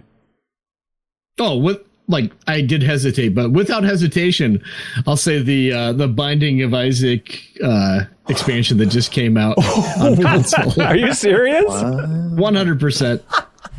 That's because I haven't Changed, played man. Returnal yet. Okay. Okay, all right, that's allowed. Eternal's Uh, great. thank you, Jeff Cork. I look forward to the next episode of BetterQuest, and I look forward to the bonus Wait, wait, Thanksgiving can I, video. can I talk about one more Grand Theft Auto conspiracy thing? yes, you may. A conspiracy? Yes, Is it may. the name of the So there was scooter this- in Vice City? 'Cause Kyle, Oh, yeah, don't, don't, bring the less don't. we say about that, the better. no, no, no. There was uh, okay in 2015. Uh, there was a movie. It was like a BBC Yeah. television movie about Rockstar Games, uh, starring Daniel Radcliffe and and Bill Paxton. Yeah. And I was like, I want to watch that. This is a good time to watch it. Think you know, playing Yes. these games, I can watch that movie. I cannot find it anywhere. Same. It's not on any streaming service. I can't. It's like it's totally disappeared, and I I wonder if like Rockstar has managed to bury it somehow. I don't, or maybe it's just Or a was it just bad a- movie. I have no idea. Yeah, maybe it was just a forgettable BBC made for TV movie and they're not good about surfacing it. But like, yeah, the best is maybe we can find like a Vimeo link on Reddit or something. I remember looking years ago and also know. just being shocked about just, oh, it is wiped from the face of the earth. Yeah, like and it's not even like it's not like uh like Daniel Radcliffe plays one of the Houser brothers. Yeah, I know, it's not crazy. like you know, it's not like oh we're we're playing the you know th- uh, I guess what I'm trying to say is they're not it's they didn't change everyone's names to like try to avoid you know controversy or Homer whatever. Brothers. didn't work. Yeah. But I, yeah, I I, I want to watch it even if it's bad. I want to see someone try to tackle that as like this very strange and important moment in the game industry. Yeah. Send Kyle and I a link to that if anybody has a copy, please. Or if you own it on DVD or something, please. Uh, Maybe okay. next time you're on the dark web, Kyle, you'll find it. Yeah. oh, yeah, that's what dark darkweb.com I think is what it is. yeah. You got it. Uh, okay. Jeff Cork, we have more special guests to get to, but thank you for being here, sir. Absolutely. Would you like me to clap out? Yeah, unless there's anything else you want to say, get off your chest. Now's your chance, dude. No. I, will save it for my blog. okay, bye, Jeff Cork. Bye. Wade Wojcik, former Game Informer former video editor. Welcome, sir. Hello, thank you so much for having me. Oh, thank you for being here. You know the rules, Wade. We can't talk Halo without you. As the number one super fan, Janet, this Wade fella, uh, he's such a fan. He made a Halo uh, fan film called Dawn Under Heaven. Uh, I just was Googling around, Wade. Uh, Kyle, guess how many views it's up to on YouTube? Uh, to, to twenty thousand. Yeah, right. 1.3 million views for this Halo fan film. Congratulations, Wade. That's crazy. Thank you, thank you so awesome. much. Now, do you get to monetize the hell out of that, or how does that work? Does Microsoft get a cut? So when we first started the project, no, but then Microsoft changed the rules partway through, so I was able to monetize it. Really?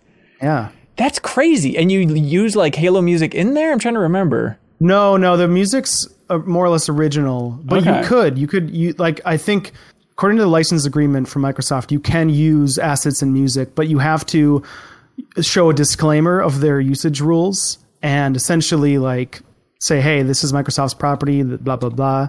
But Huh. yeah, Weird. Uh, okay, well, we have you here, Wade, because uh, there's a very exciting thing that was whispered. It seemed like a bunch of Halo influencers and streamers were on Twitter saying, Psst, wait till Monday, everybody, wait till Monday. And they had this big 20th anniversary of Xbox thing on Monday. And then they get out there and said, hey, guess what? the multiplayer is live right now. Jump on in there. It's technically a beta, but have at it. Um, we're officially calling it the Battlefield Update. Here we go, everybody. Uh, and so now the entire world has been losing their mind with name. Halo Infinite. But wait, as as a super fan, if I may call you that, like, what has your experience been with the multiplayer so far? I got to say, uh, so at Game Informer, that was when Halo 5 was coming out when I was there. And I played the beta then, and I was really psyched about Halo 5 coming out, got into all the pre release marketing content. And then when Yeah. it came out, played the campaign, played multiplayer for a bit, and then just fell off. I did not stay with Halo 5 for long term. I mean, there was quite a bit of backlash again, you know, for various things Yeah. uh, with Halo 5. With this, with in- Infinite, I was cautiously optimistic, especially after last year before Joe Staten came on and they delayed it a year and everything. But um, I wasn't really into trying the the the beta, the the tech demo uh, or whatever they called it uh, back earlier this this year Right, right. when this came out, I was like, okay, my friends want to give it a try. I'll, I'll download it. It's free to play. And then I tried Big Team Battle, and then right away got into a Warthog, capture the flag, and then immediately I was like, all right, I'm into this. This is this is this is what I want. It's I, I'm still trying to unpack what it is about it, and I'm hoping hoping that everybody else here who's smarter than I am can help me understand this. But like, I'm not a big FPS guy. Obviously, I love Halo One. I have a lot of nostalgia for the multiplayer of Halo One. But even going into this now with the beta release of the multiplayer, I was like, I had a really good time in that tech test. Maybe that was a fluke, but I'm just going to play this again by myself. And then last night got really into it again. I'm having such a good time with this. There's something about just like the purity of it, I guess. Whereas like every Yeah. other Halo, like Halo 4 and 5, at least, the multiplayer is always just like, what is this new crap you're trying to get me to do? Uh, Cards, I don't want to do any of this stuff. It just feels so clean and so accessible. It's just beautiful. Yeah, there's there's there's there's something that it reminded me of when people when Breath of the Wild came out. It reminded me of how people say games that that are with popular series that go back decades. One of the things they love to do is make you feel like, oh, this is this is how Ocarina of Time made me feel when I first played it. Or like when you go back to GoldenEye, it does not hold up, but it's like, oh, okay, this shooter makes me feel like back when I was a kid. This this oh, this is this new great shooter with Halo it made me think, you know, I can't go back and play. We tried Halo 1 when we did the deepest dive. Um, Yeah. We, I've gone back to play Halo 3. I can't play it and have fun like I used to. This made me feel, okay, this is the fun I was having back then, brought to modern day. A lot of the same things. The jumping feels the same. The, the vehicle handling feels the same. But a lot of things have been improved upon. They made so many great changes, like sprinting in Halo 5. There was a big difference between the. I, I looked this up. The base speed in the first three Halo games was 15 miles per hour. Halo 3, the base speed of walking was 17 miles per hour, sprint up to 22.5, a 32% increase. With this, Halo Infinite, it's 17 base, but only goes to 9.2 sprint. That's a 10% increase. So there's like all these tweaks that 343 made to make it feel like, okay, some people want sprint, some people don't. How do we cater to both sides? Um, How do we give people the nostalgia, but also stay current and competitive with these new shooters? They really walked that line excellently with this. And it's this- just the speed of the sprint because that's what I was trying to figure out. And I'm not as glued into the Halo Reddit as I have been in the past, doing you know coverage back at Game Informer and stuff like that. But I'm amazed, at least from my vantage point, at the lack of outrage so far. Like I remember people were up in arms about oh, like it's look there. down It's sights. For, it's for the battle pass, is what. It's That's for. true. So we can talk Yeah. about that more later. yeah, that is true. But yeah, I- I mean everybody else. Janet, have you been playing any Halo Infinite yet? Uh, no, I'm still debating on whether or not I want to check it out. Yeah. Um, I might just to see like what's here, but I'm not really a multiplayer person and I'm not a shooter person. So I'm like, do I want to pour my hours into this just because? And I don't know the answer for that. I mean, the nice yeah, thing is if you got a couple buddies that would play, it's really easy to set up a nice custom match. Like, I love that custom game is like front and center on the main menu. You can just set up a private thing, mess around. The fact that it's free to play for everybody, you can play on PC. It's so crazy to have a Halo game launching for free on Steam.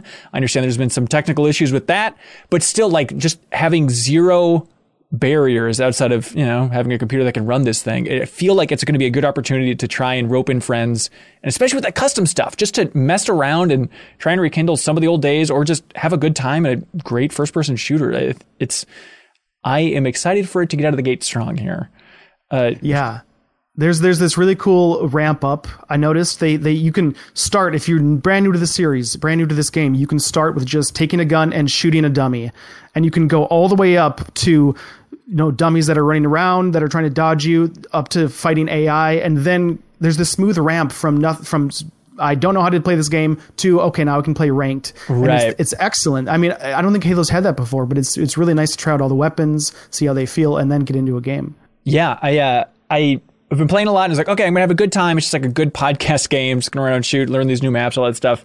But I was like, but I'm not really feeling competitive. Maybe that's just not my style anymore. If I'm just playing with randos, and then I jumped into a ranked match, and I had such a good time, and it ended up being 49-50.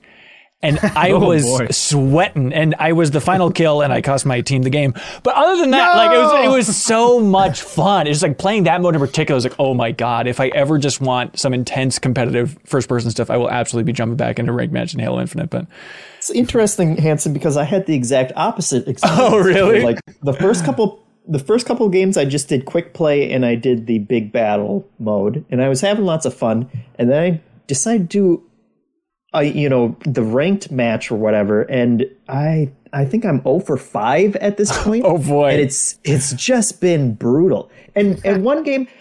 I'm not the greatest FPS player anymore, or whatever. well, hang on. But to be fair, we we played Halo multiplayer with the community, and you were top of the heap there, buddy. I kicked ass at that. It's I true. That's true. But, but there, there was one match where like I looked at the stats at the end of it just to just to see if I'm you know like up my own ass or whatever. Uh-huh. And like I I did I did the best out of every category that they listed, and it's it's just it feels so demoralizing when it's like you're doing your best and your team just gets wrecked by some other, you know, four player squad or whatever. I don't know if they were randomly put together or whatnot. I'm I'm hoping that when I get to like the the 10 matches where you actually get ranked, maybe it will be a little smarter about who it's putting Yeah. into matches with. But so far like that I was surprised at what a difference it felt in terms of just like I don't know I don't know what they're doing to throw people together in quick play or if it's just you know like a more casual setting so people don't care as much or what but Right, um, right. Yeah the Yeah, rank what I has seem to been notice unkind to me so what I seem to notice with ranking was like I would lose a game really bad, and the next one would be a little easier. It felt like I was going back and forth between these bumpers of too hard and too easy a little bit. And so it seemed to me it took me about an hour and a half, two hours to get through all the games to be ranked. But it seemed like I could feel like they were trying to fine tune the experience as I was playing. Hmm. Yeah. So hopefully that is the case. yeah yeah. Kyle, where are you at with Halo Infinite so far?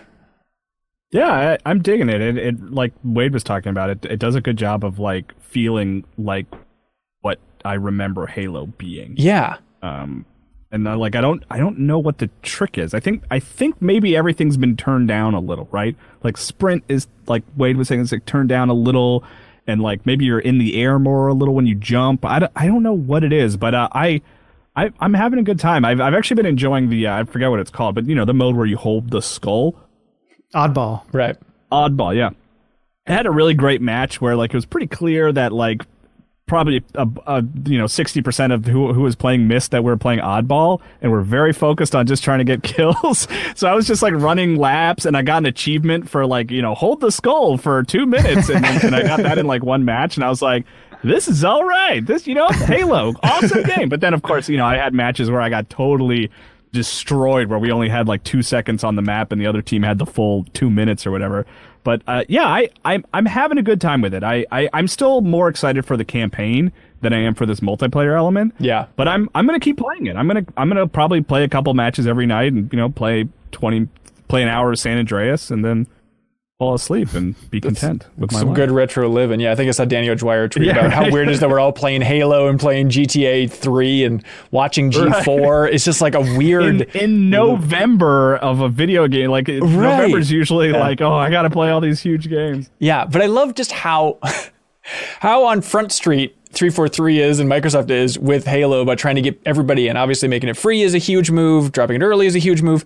And then I love just hey, here's the title screen. Here's just the Halo theme. Like we cannot make this any more Halo if we tried. Here's the classic music, here's everything. Please, please, please. This is our one last chance to really let this reach up into the stratosphere again. And like the rest of the music I don't know. It kind of sounds like explosions in the sky. Like I like it a lot, but every time like that music kicks in, it's just like a lot of drums. It sounds so cool.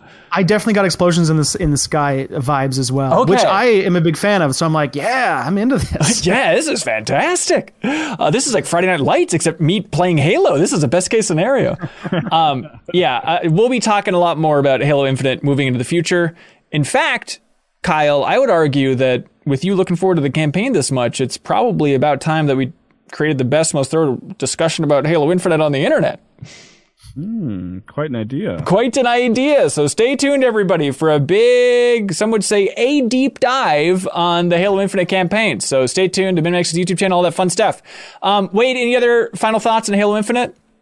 Uh, well, Kyle mentioned the progression system, and Oh, that of was, I course, think, of course, yeah. the biggest like sort of I don't know maybe false note or thing that that a lot of people notice. Hey, it's taking me hours just to get to like level two, and all these rewards, even if you don't need the battle pass, n- require me to get to the super high level. I think, or maybe they all do need the battle pass, but it's like okay, it's twenty eight dollars, you know, roughly for the battle pass. And then I need to play for hundreds of hours just to get this armor that I want. It, it is kind of a downer. However, I did notice that uh, so Joe Staten's been tweeting a lot, and he tweeted uh, just the other day about he said we're looking very closely at battle pass progression in the beta. Please keep the feedback coming. We can't do our jobs without it. So it's it's good to see that they're like listening and wanting to improve the product based on the feedback the community. yeah. I think they already lowered some prices, but then that kicked off frustration too because there are a lot of people that were like, "I already paid for this, and now it's already cheaper." like, Don't you know the rules, Kyle? If it says fix, beta, guys. you can't be mad for any reason, I think, is uh, the official gaming oh, that's right. That's right. Um, yeah, yeah, did- I, I do get I do get a little frustrated with like like just even the simple fact of like when a match starts, it, the camera zooms in on each player, right? right, right.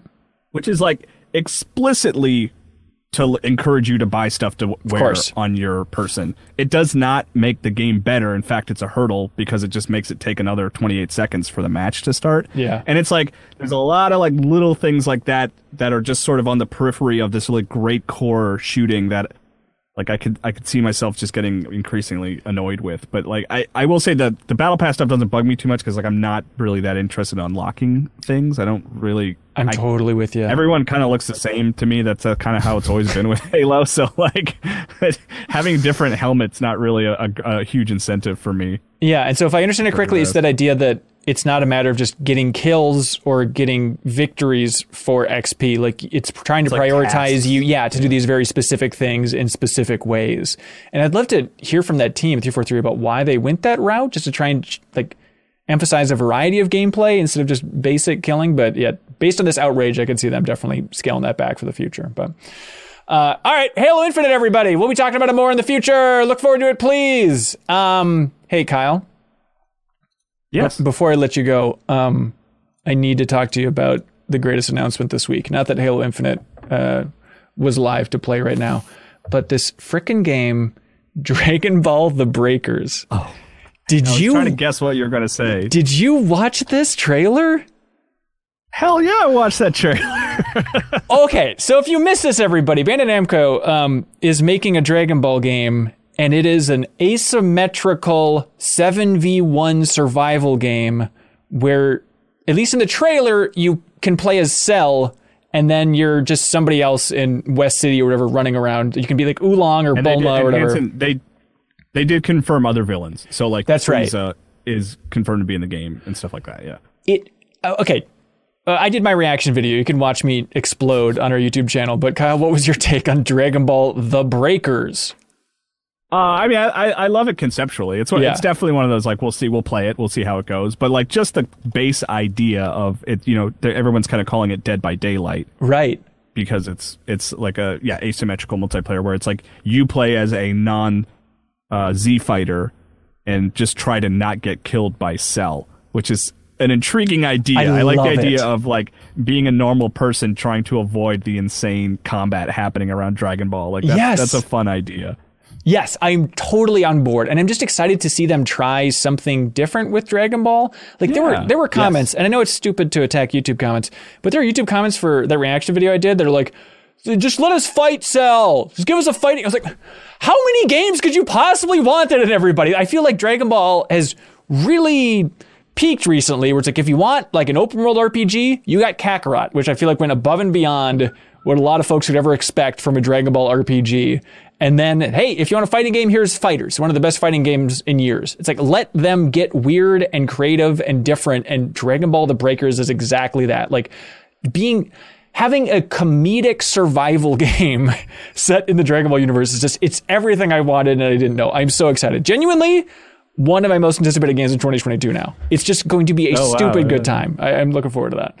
Uh, that's Dragon Ball The Breakers, everybody. Uh, also, it's it's too geeky to talk about, but also Final Fantasy VII First Soldier came out, the iOS Battle Royale.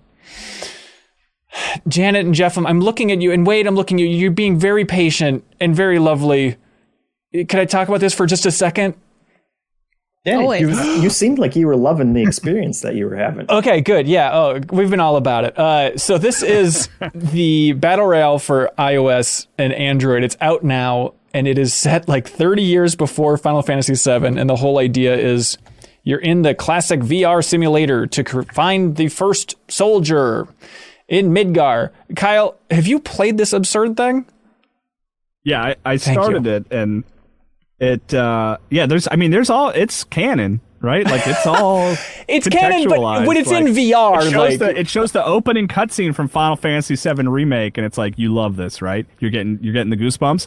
All right, now we're going to rewind and we're going to show you we're going to jump 30 years into the past. And by the way, it has like actual years, like 1985. Yes! That's the first time- is, I was like, "What?" That is the first time I've ever seen that. Correct me if I'm wrong, Final Fantasy fans, but it like it establishes a year that Final Fantasy VII happened. It's like, yeah, now this is Midgar in 1988. It's like that's such a weird idea. Okay, Okay. yeah, they they go above and beyond in like that opening cinematic to make it to make it look cool and to connect it and like look at all these other wannabe soldiers using all not- their I mean- summons.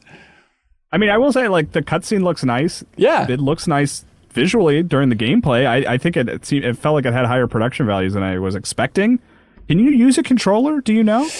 I don't know. That's a good question. Yeah, it's mobile only. Okay. I definitely have my fingers crossed that it comes to Switch just so it can run like crap for Janet or something. But like, it is just yeah, one of those. why not get in line? Let's go. Yeah, there's a lot of fine print in this game, even during the gameplay of like, okay, just trying to squint to see items in the menu and stuff like that. It, they have really packed a surprising amount in. There's like parkour in there. It's like, it's all too much for one little mobile screen.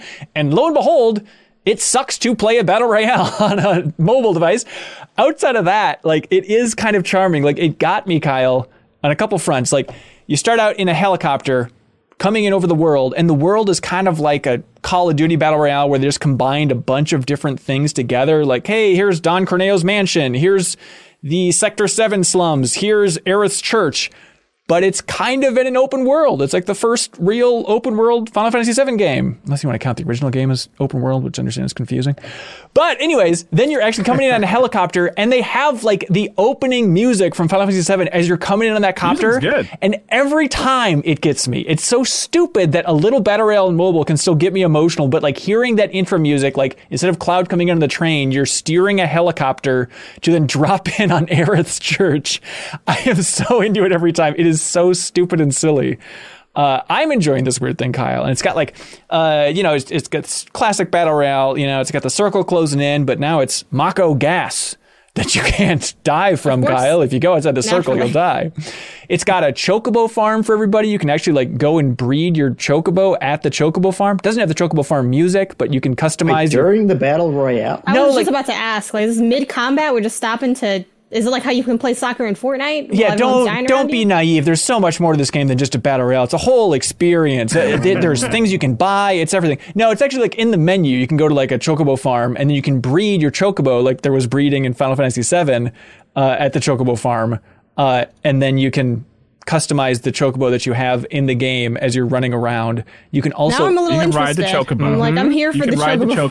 chocobo. Yep, yeah. you can ride it. You can ride around, and then there's there's vehicles too. You can get on a motorcycle Not only a and, uh, motorcycle. and very awkwardly control it on a touchscreen. I, I- it, It's a it really like. It, I, I I'm charging the PS4 controller now to like see if it's controller compatible. Okay. If it is, I'll, I'll I'll I will play more because I I actually went in with uh very low expectations and was kind of like this this seems like it could be kind of cool if the controls were you know if I could get those working in a way I like. Yeah, like I know we talked about last week um, during community questions, like, hey, it's weird that Square has released these like two kind of indie RPG projects recently that feel like bottom of the barrel budget. But playing this, it's like they they spent some real money on this thing. They're really going all out. Like it is now. If you're a Final Fantasy VII fan, you should at least look at it just to see what they're doing in this world. But they know that there's plenty of people in the world playing battle royale games on mobile. I mean, PUBG just had like a relaunch of like a new version on mobile or something like that. So there's some freaky people in the world that are enjoying this format. There so let's let's jump in, everybody.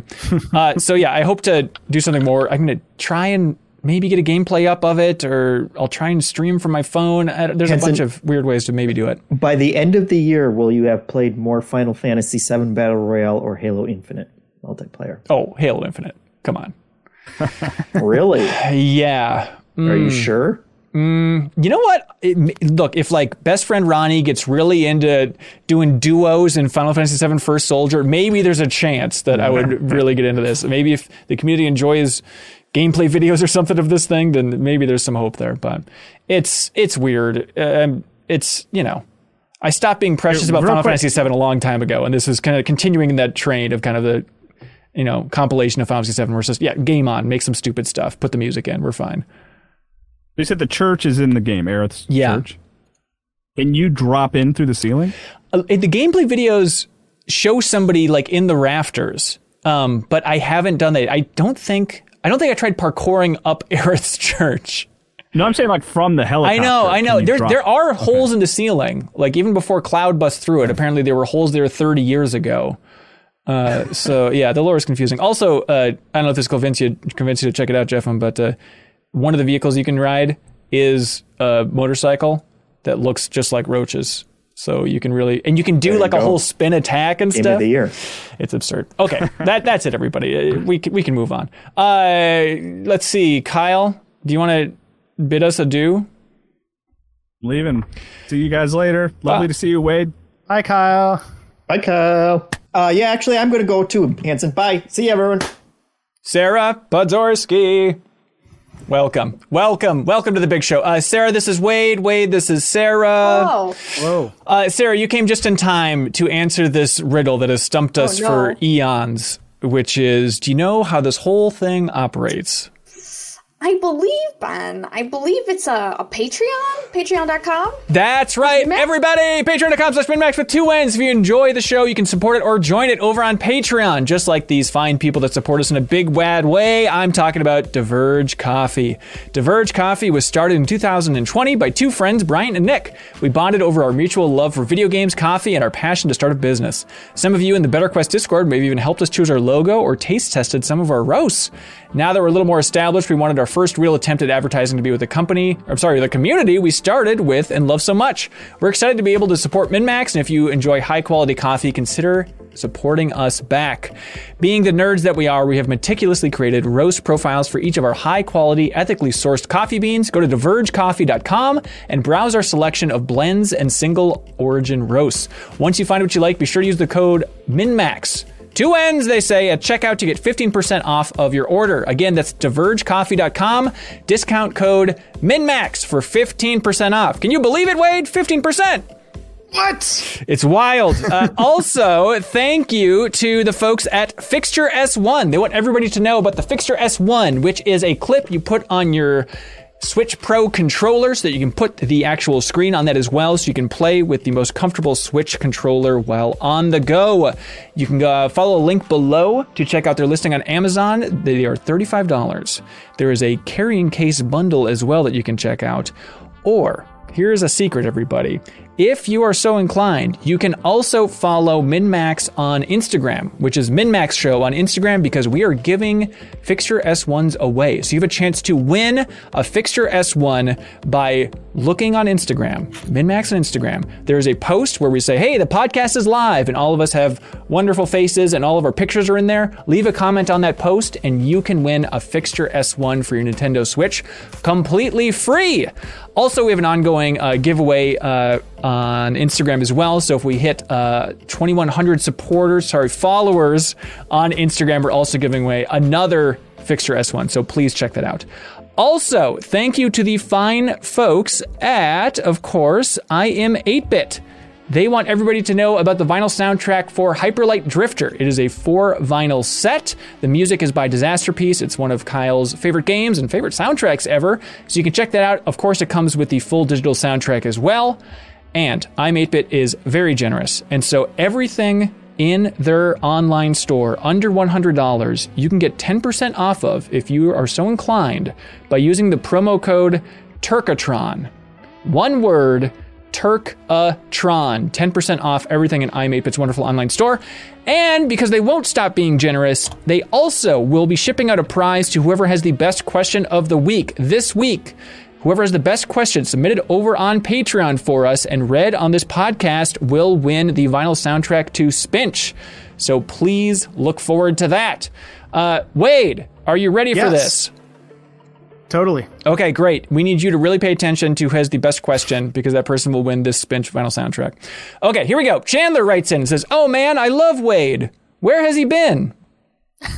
Well, thank you. I love you too. Wow. Uh, Intimate.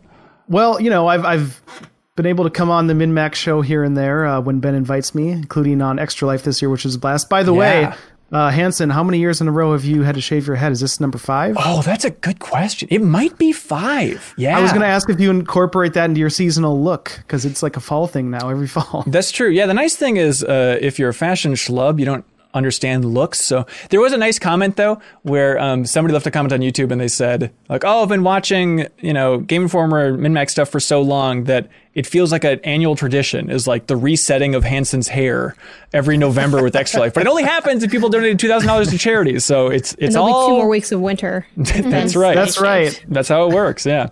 Uh, but yeah, Wade, what have you been up to? So yeah, so I've been living in New Orleans now, uh, which actually the weather is getting perfect right now. It's like 60s, 70s. Ooh.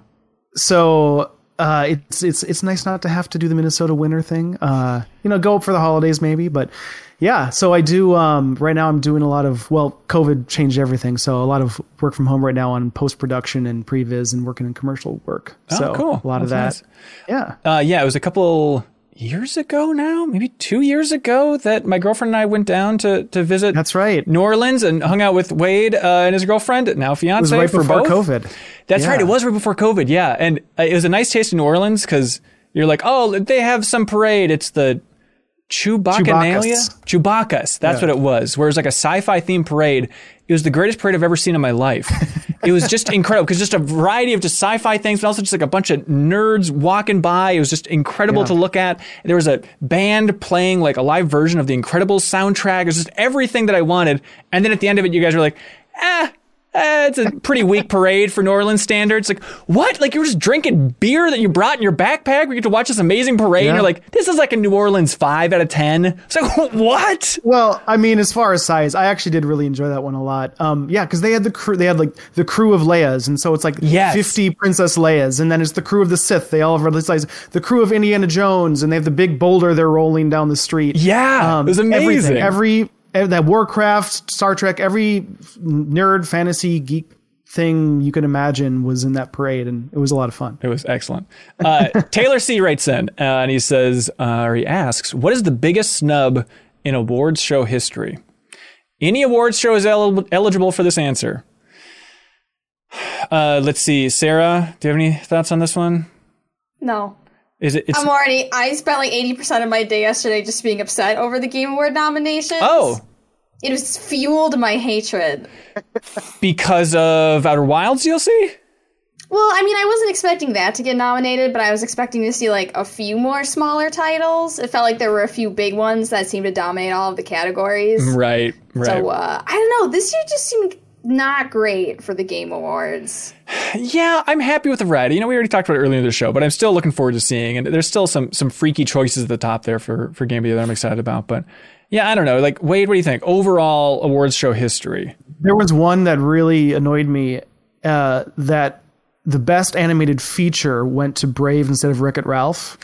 And even Interesting. Stephen Colbert agrees with me. On the end of his show one night, he said Wreck It Ralph got like Robbed, or robbed or something. Yeah, yeah, yeah. I mean, yeah, Brave is very forgettable. If if you like asked me to name every Pixar movie off the top of my head, Brave would be one of the last ones I think that was like, oh yeah, they did Brave, yeah. yeah. I've rewatched Wreck It Ralph so many times, but Brave not so much. And mm. I just Wreck-It Ralph is just such a more. Maybe it's because it's game video game related. I don't know, but I have so much more fun with that movie. Right. Yeah. It's tough not to go for like the Oscars for this. I know like the classic one is everybody brings everybody brings up that Goodfellas lost to Dances with Wolves.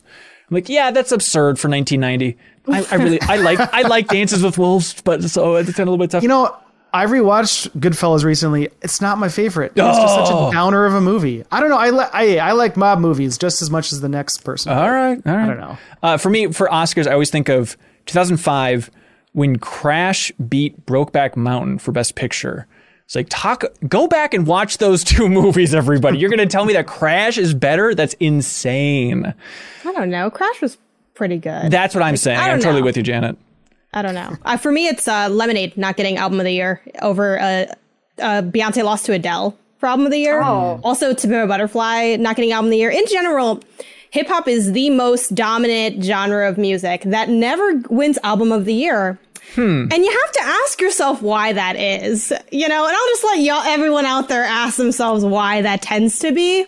Just a question to throw out there. Like the only time a hip hop album has won album of the year in Grammy history is uh, Speakerboxxx slash The Love Below because everyone Right. liked Hey Ya, and it's like, oh, they're singing, so it's like it's great because it doesn't even feel like uh, you know it's a hip hop album, um, which is not even close to Outkast's best album. So yeah, just something to think about. That tends to happen every single year at the Grammys. So you're saying that you disagree with the way it was done, but you agree with the philosophy of uh, when Taylor Swift was interrupted by Kanye to say, "Hey, I'm gonna let you finish." Oh, but I mean, I think music video, like, who cares, right? Oh, okay. But I- it's it is rough that, um, yeah. I mean, I don't. I I have nothing nice to say about how the Grammys treats hip hop, but you know, Beyonce won urban urban album of the year that year, Okay. which is its own mess of things. But Interesting. Um, yeah, it'd be nice to see a, it it be a little bit more diverse in that sense. yeah, yeah. I don't know. Uh, Parv Parkia writes in and says, "If you can create a new award category for which for which your favorite game would be the unanimous winner, what would it be?" Hmm. Best Zelda game. Okay, and then Breath of the Wild takes Which one it. would win? yeah, well, I guess they should come out with a Zelda every year, like uh, Assassin's Creed. Well, no, they stopped doing that. Call of Duty still still going strong. Yeah, we got it. mm-hmm. Yeah, the beauty is that with the MinnMax show, uh, we can technically create an award and then shoehorn it in. I think, like you know, in the past we've had best podcast game of the year and stuff, just as a way to tip the cap to the Forza Horizon series and stuff like that. I don't know if it's the most exciting category. That one probably won't make the cut uh, this year. We could probably just mention it once or something. That it's a good podcast game. I would like to see um, experimental game because I feel like a lot of the games that I like would end up in that category. So like Before Your Eyes and Chicory and all of those games where it's like they took a risk on the game design, and I would like to see them in their category where it's like they changed something, like they tried something different, Yeah, and I would like to see them kind of maybe. I mean, I would hate for one of them to win over the other ones, but it's like I would like people to see what other people are doing in games that isn't that is different. But don't you think that's kind of diminishing it? Like, I'm going to fight for Before Your Eyes for being high on the list I know of the you're gonna try to fight for it. Okay, good. It should be an interesting one. But don't you think it's like, hey, instead of just being like, hey, most different weird thing, like, don't you think if it's that good of a game, it should be able to fight for just overall quality along with the rest of them? No, because it's like that's why Before Your Eyes only is in like a few categories, right? Yeah. Like people are like, oh, like it seems kind of you know gimmicky. Like we may never see it again. We may never see like eye capture in a game before, but it's like I want to see them called out for it and like awarded for it because it's a lot of work. You know, it's, It's- a lot of like back end work, like doing these new things and like Chicory's coloring and how you color to get through the game. It's like you're telling me you're only gonna award it for like what was it like? Like Impact feel games good- for impact. Games for impact yeah, impact. games for impact. Like, no one knows you- what, that means. I think it's like Games yeah, for Impact is like, just like It's for, like, the sad good games. vibes. It's like sad games for sad gamers, which I'm like, Yeah. I know all these games. Yeah, Yeah, that these was- my favorite games of the year. This is my category: sad games for sad gamers. yeah, it's like hip and sad games. Yeah, it's a weird one. Uh, James Burkett writes in and says, Hey, CLCs, Game of the Year discussions are coming up. My question for y'all is Will you be allowing spoiler talk for your 210s list this year? I personally don't mind spoiler talk when discussing a game you're personally passionate about. Also, Sarah, is the DLC of the Outer Wilds really that good? It's really good. Okay. Okay. There it is.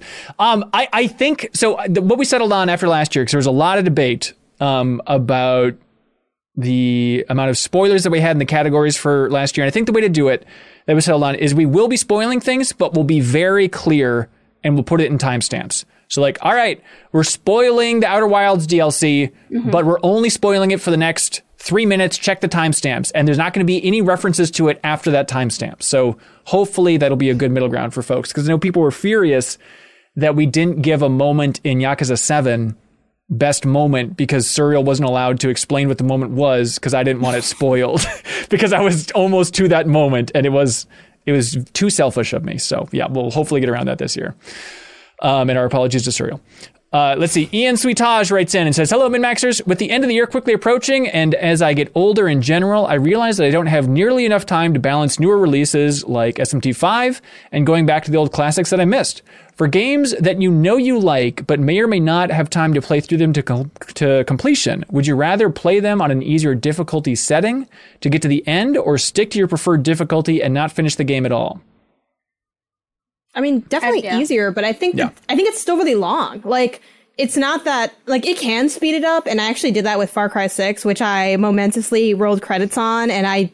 It's been a long time since I felt that joy of being done with something. Like it's such a long game, and I, at a certain point, I did crank that down to easy because I'm like, I don't want to have have to ever redo a mission. You Yeah. know, on normal, I sometimes maybe would die and have to start again. I'm like, no more starting again. We're just going. But it still took me like another eight or 10 hours. So I think for a really beefy game, it's not necessarily the difficulty that's keeping me from finishing it. If you're, if you're an RPG, you're still going to be long. Yeah, for sure. And by the way, to everybody out there screaming about SMT5, when are we going to cover it? Um, yeah, we would like to. Uh, we have a couple of codes, so hopefully in the future we can talk about it. And our apologies to all the huge fans out there that are screaming about it being underrated. We hear you. We hear you. Um, but yeah, it's, it's totally worth playing a game on an easier difficulty to try and get through it. But yeah, obviously if it's still going to take that much time, but you know, I understand that for a lot of people that gameplay challenge is a core part of the experience, but eh, what are we talking? 40% of the experience at most compared to everything else in the game? I mean, let's get realistic I here. mean, everyone's what's easy for someone might be hard for someone else. So, like Janet said, like, what if easy is normal for like a normal a gamer who plays games every mm-hmm. day? Normal is probably pretty easy for us, whereas easy is probably normal for everybody else. So, like, just experience it how you want to experience it. That's right. Yeah. No shame. That that that notion to me goes back to one of the early Halo games where I think it said heroic, which is the second to the hardest. Said this is the way Halo was meant to be played, or something in the in the descriptor. I hate when and they so do that. yeah, and so I'm thinking, okay, I and I took that to mean most games. I'm like, okay, if I want to be play it properly, I need to be just below the highest difficulty, and that's come to bite me before. Like, um, you know, back in uh, when- when Witcher Three came out, and I really wanted to finish that for, to see if I wanted to be on my top 10 list that year um, I, I just couldn't get past a certain part in the beginning but they had this really great thing in the difficulty selector of that game. It didn't say easy medium hard. It said what sort of thing are you looking for? Hmm. Are you looking for blood and glory or death and glory or whatever the, the highest one? The easiest one was i think just give me a story. And i'm like i like that because what if i just want a story? I don't want this you know blood gauntlet or whatever. So so that made me realize okay it's okay to turn it down if if you're looking for something different other than this immense challenge. You're So totally I'm totally right. in favor of that. Yeah, I love that. I feel like there has been a general shift to calling easy mode story mode in games. Like mm-hmm. I think it, I think it's smart. It makes it more appealing mm-hmm. for me at least. Yeah Uh, Marriott Player writes in and says, Jank is often seen as a negative in games, but I tend to love it, especially in the GTA series. What's your tank on Jank? If it doesn't ruin or break a game, is it all right? Is it actually better when it does break the game? Or is just a little jank enough? Thank you, Marriott Player. I, as like a simu, as a pro simulation player, like trucking simulator and like hmm. Microsoft Flight Simulator, I love me some good jank. Yeah. I love it. I love janky physics. I love flying through a map. I love like shooting off into space. As long as I can recover, as long as it doesn't crash my computer or like reset me back to the beginning of a game, or like, God forbid, like trap me so I have to reload a save. Right. I love jank. Unless I'm going into like, if I'm going in expecting a polished experience, then it's like some jank is a little like, like, ooh, like, did you really QA this? Like, it makes me worried about what else I'm going to experience. Interesting. It was like a little red flag where it's like, you know, like I see something like clipping and then you're like, ooh. But unless I'm going in like expecting jank, then you know it's it's usually pretty fun and adds to the experience. Yeah, like Naughty Dog has worked very hard. So now they're at a point where there's jank in their games. It is damning jank. Whereas I feel like I remember for Outer Worlds, we did a rapid fire with um, the crew over there for Outer Worlds at Obsidian. And I remember one of the questions was, Isn't a little bit of jank a good thing? And their answer, I think, was no. And then I remember we said jank in the trank, which is a joke I'll still defend. But it, I think there is like that audience, like especially the Fallout fans and the Fallout New Vegas fans in particular. Like, there's something kind of fun about like a slightly janky RPG because you feel like, okay, I can get away with a little bit more here. I can push these systems a little bit more to the limit. I think that conversation has shifted though in recent years. Like I think people got tired of jank right around Fallout 76, where I remember yeah. the conversation around Fallout, and as an outsider, because I really haven't spent very much time with any of those games, people being like, "Yeah, like it's fun, like Fallout, Skyrim, you're like falling through wagons, and like, huh, it's hilarious how the game's broken." and then at Fallout 76, they're like, "I can't believe this game is broken. Like Right. this is this is messed up." And that's not to say that like there are other reasons Fallout 76 got dragged that are outside of that element. But it felt like since then the the broader gaming community is no longer charmed by jank, and now it's like something that I feel like people look over with like a fine tooth comb in reviews and commentary online of like, look at this thing and how this thing's broken. Like I think people have just evolved a little bit past that, at least in the mainstream AAA space. I do think like I'm I'm with Sarah. Like some jank can be fun, and as long as I can still get through the game, it kind of depends on the context in which it is, you know, and and what what else is going on. Um, I don't think it's like a one size fits all thing, but I felt like no one really likes jank anymore. Versus like back in the day, they used to always say that, oh yeah, it's fine. Like their games are always broken, and now they're like, I can't believe their games are always broken. They need to they need to fix that. Right. Are people going to be nostalgic when Starfield comes out for that Bethesda jank? I, I think that game Oh, will I, I think be if it's janky at all, people are going to be pissed. Yeah. Yeah, Yeah. you're probably Um, right. I, I think for me, there's there's kind of two separate categories. I, I totally agree. Like it kind of depends on the context. I'm thinking like, well, Assassin's Creed Unity had some jank, and that was not the good kind. Uh, Right. sometimes kept me just from finishing the game. But then there's like Halo jank, which is which you can see in the Infinite uh, beta, where people will throw plasma on a warthog and then quick, uh, you know, use the grappling hook before it launches, and then it'll throw them 300 feet in the air, and then they can. You know, do a rocket launcher from like while flying over the map. Right. So that kind of jank is always a good time. But yeah, th- there's kind. I, I agree. If like it prevents you from finishing the game, or is a red flag for something coming up, like oh no, am I not going to be able to finish this mission or whatever? Cyberpunk jank, I guess, is, is Yeah. the kind Yeah. I- I, that one was in my mind. I was like cyberpunk. yes, exactly. Yeah, I'm really trying to think. Definition of jank. In my mind, it's like glitch, but primarily physics glitch.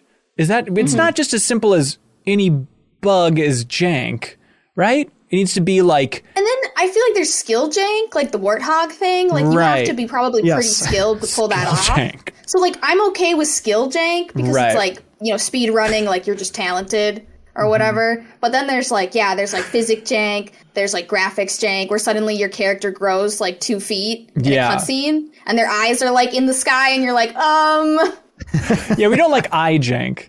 But Yeah. it's, that's a good MinnMax T-shirt, by the way. I'm okay with skill jank. I think I think it needs to get out there. Uh, Andrew Molnar writes in and says, "Hello, MinnMax. Imagine that the technology exists to seamlessly transfer human consciousness and personality into a robotic body." There is no monetary cost to do so, and the robotic body is virtually indestructible, requires no maintenance, and will continue to survive indefinitely. Oh, hang on, now I'm scared. Even after the sun explodes. no, No.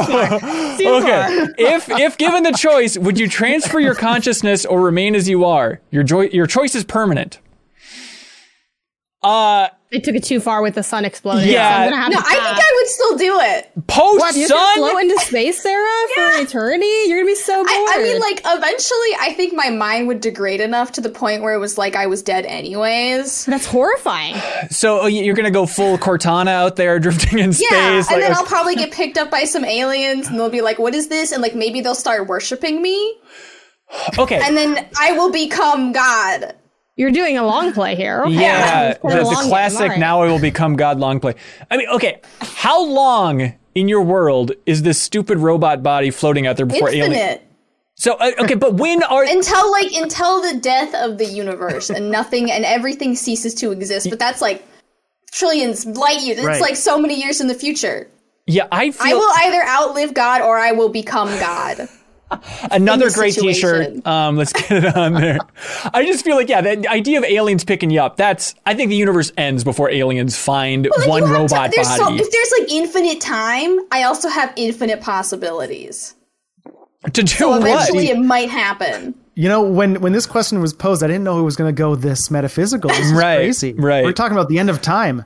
Uh, I I respectfully disagree. I would Oh. not want to transfer said consciousness into said robot because Probably the healthy thing. It's, it's healthy. it's part of life. You know, we live our life and we have to pass on, and that's that's part of it. However, there's a Boring. Well, there's there's a thing. Well, what if a five year old's gonna die? Do you do it for you know what I mean? Like, Ooh. do you extend the life of someone who would who would otherwise die? That's But that's you're the only extending it obvious. too Someone far. else. The sun took it too far. Like with the sun thing, I can Oh, the no sun longer took it too entertain the question. If it was like, okay, you die with like the planet though, or something more, then I could think. And then I, what, the first thing I thought of when I saw this question too, and I like asked everyone that was in my kitchen at the time, like, where y'all drop in your brain to this robot body? Yeah. And I'm like, how widespread is this? Is this everyone can do it? Because my boyfriend was like, oh, I definitely immediately it would pop on my iPad the notification like transfer consciousness. I'd click it. Right. We're there. I'm in the robot form. And then I'm like, maybe I should be a robot too, because then, or else I'm just dating a robot. You know what I mean? Because then that's just, that's weird.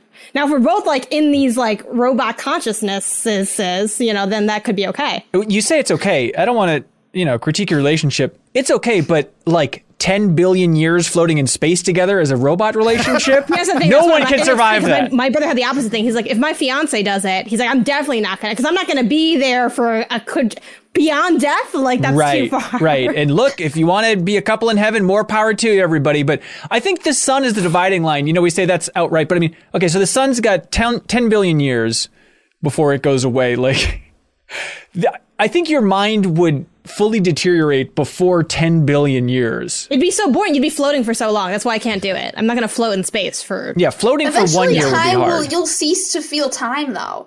You will Yeah. simply exist, and the whole concept of time is just out the window. because that sounds great. You're not gonna be uh, floating so in time like what time? Like you're gonna be floating in space. Like is it November? Like it doesn't matter. Now, if they had like a body where I don't know, I had like a helmet and like all these extra things where I could like fly through space like Iron Man, maybe I could watch Netflix and stuff, like co- create my own. You know, they You'll maybe have time to make that. something. You have infinite time. You can make Now I have to make it. Now I'm working. Like how And you smart am I? I'm still other my own work. mind. Do you know how rich you can be in a billion years? I can't even get my own it. streams to work. Like I'm about I'm crafting like entire media companies in my brain. Is this also a Soma situation where That's what I was thinking. where you are just like transferring your mind over to a robot and your body's still there, so there's two of you, oh and um, like the you that's human still gets to live and die. no, I, that would be sad and gross. I, I imagine it'd be like the body would collapse the second your Okay, brain goes out that's of it. But the Andrew sad part, doesn't. and say. not the living forever into eternity. So am I going to my own funeral? What are they doing with my body? yeah, you get to go to the funeral as the robot. You'd get to give the speech. I think. Do people know I'm me? Do you have my face? Is it like an? Am I like an advanced android? Andrew! like, like to become human? Andrew, type- I don't type know- Am I thing? a Roomba? Yeah, What, what- if I was just a Roomba? Andrew Molnar needs to stop submitting questions on Patreon and get writing this short film or long film, I should say, mini series for Netflix so we get all these questions answered. But I can't stop thinking about that idea of post Sun Explode, which, by the way, Starkill in the backstage pass just said post Sun Sarah, which is a very funny idea. But just post Sun exploding, like, how would you? There would be, you're right, Sarah, there would be no time. Yeah, I understand, like, the stars, I guess, would move a little bit. And this is but- why Outer Wilds Echoes of the Eye is the best DLC. I will not say that it touches on this, but it does touch on this. There we go. Didn't. Wink. Well, so what would happen is like the sun's going to expand and engulf the Earth eventually, and you're going to be sucked into the sun. It's going to become a white dwarf, very condensed, and you're Right. stuck to the surface for a while because you have no way to of the escaping surface. its gravity. I would just be there like, LOL, as I hurtle through space. We'd all be like, LOL.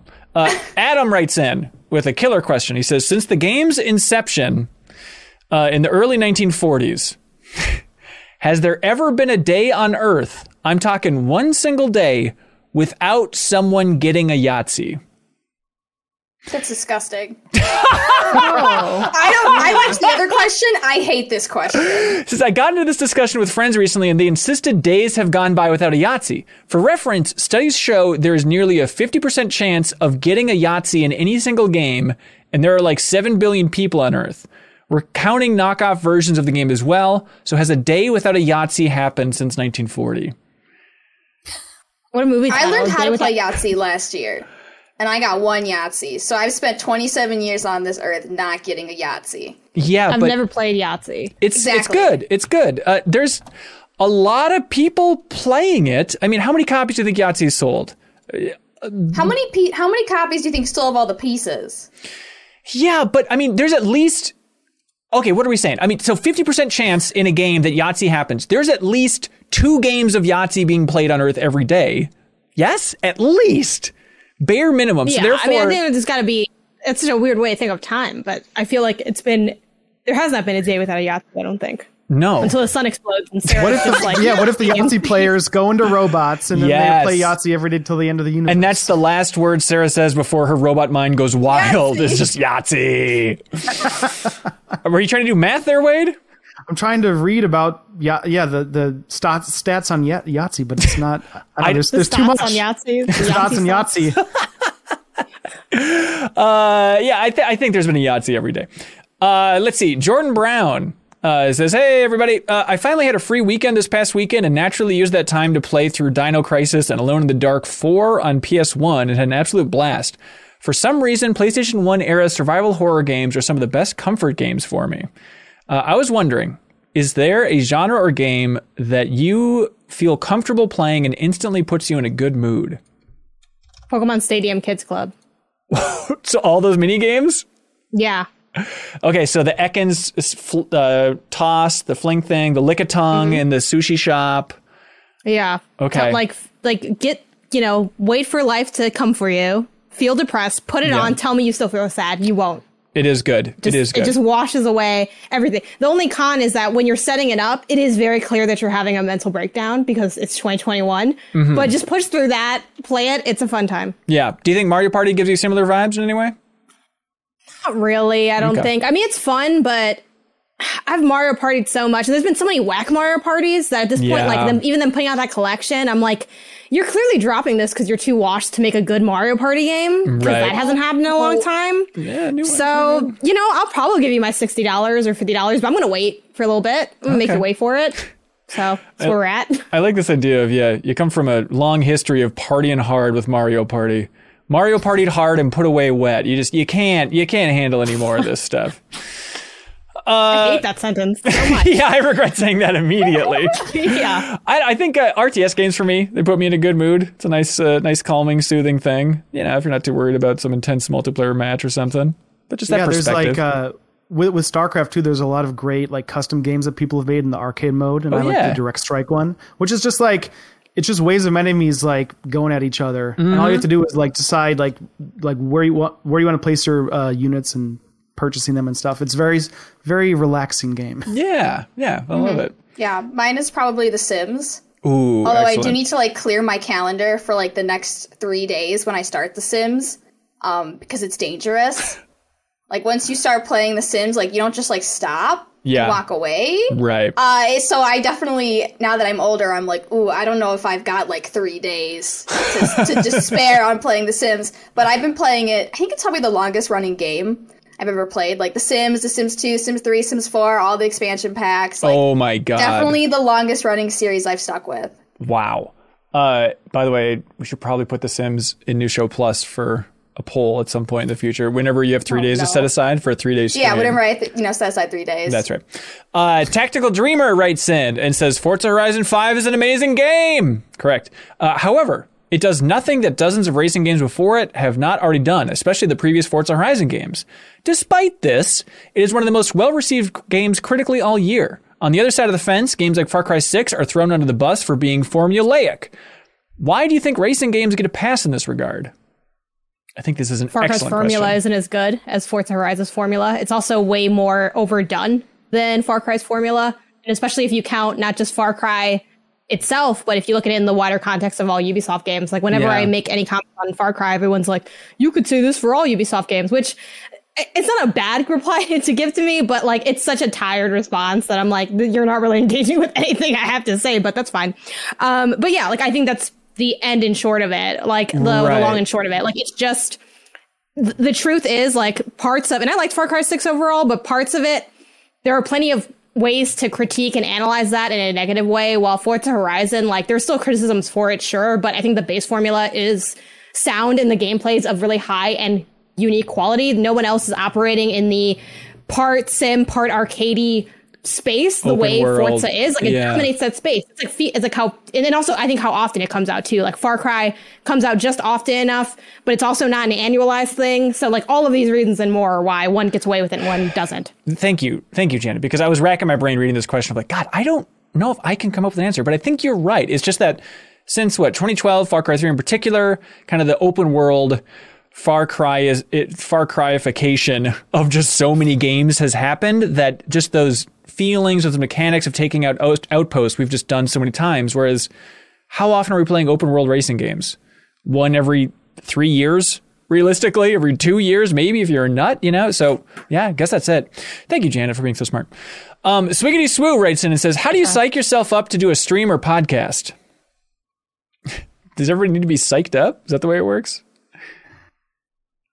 I don't know. I uh, I found yeah.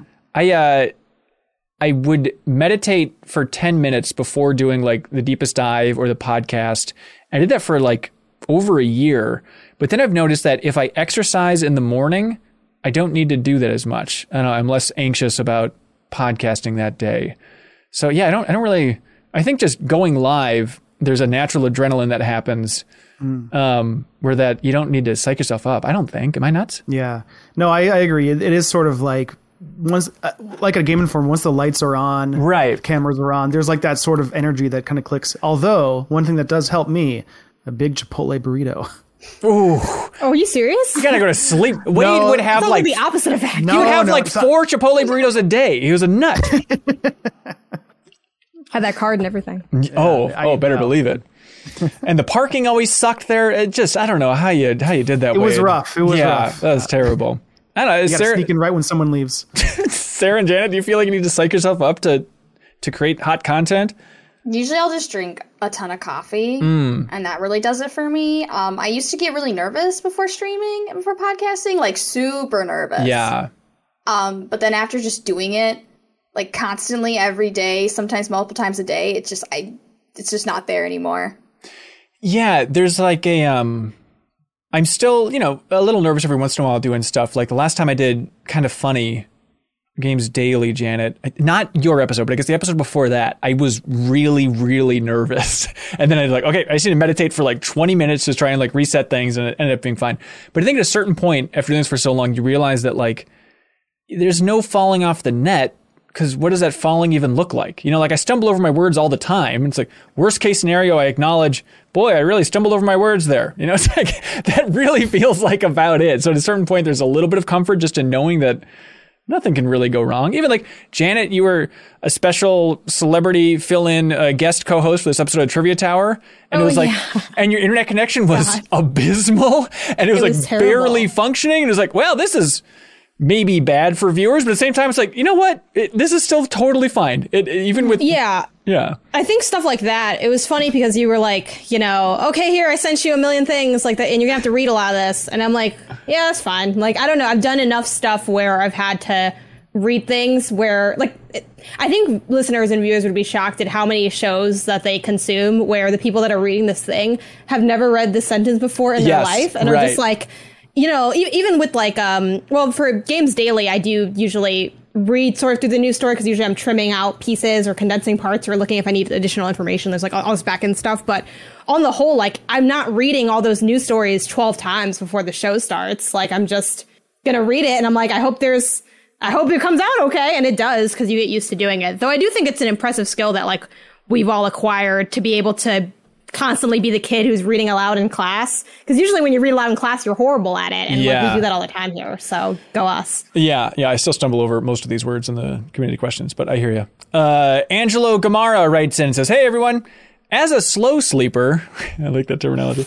As a slow sleeper, one night I spent my 30 to 45 minutes thinking about how the sleep status ailment is so much easier to inflict in video games than in real life.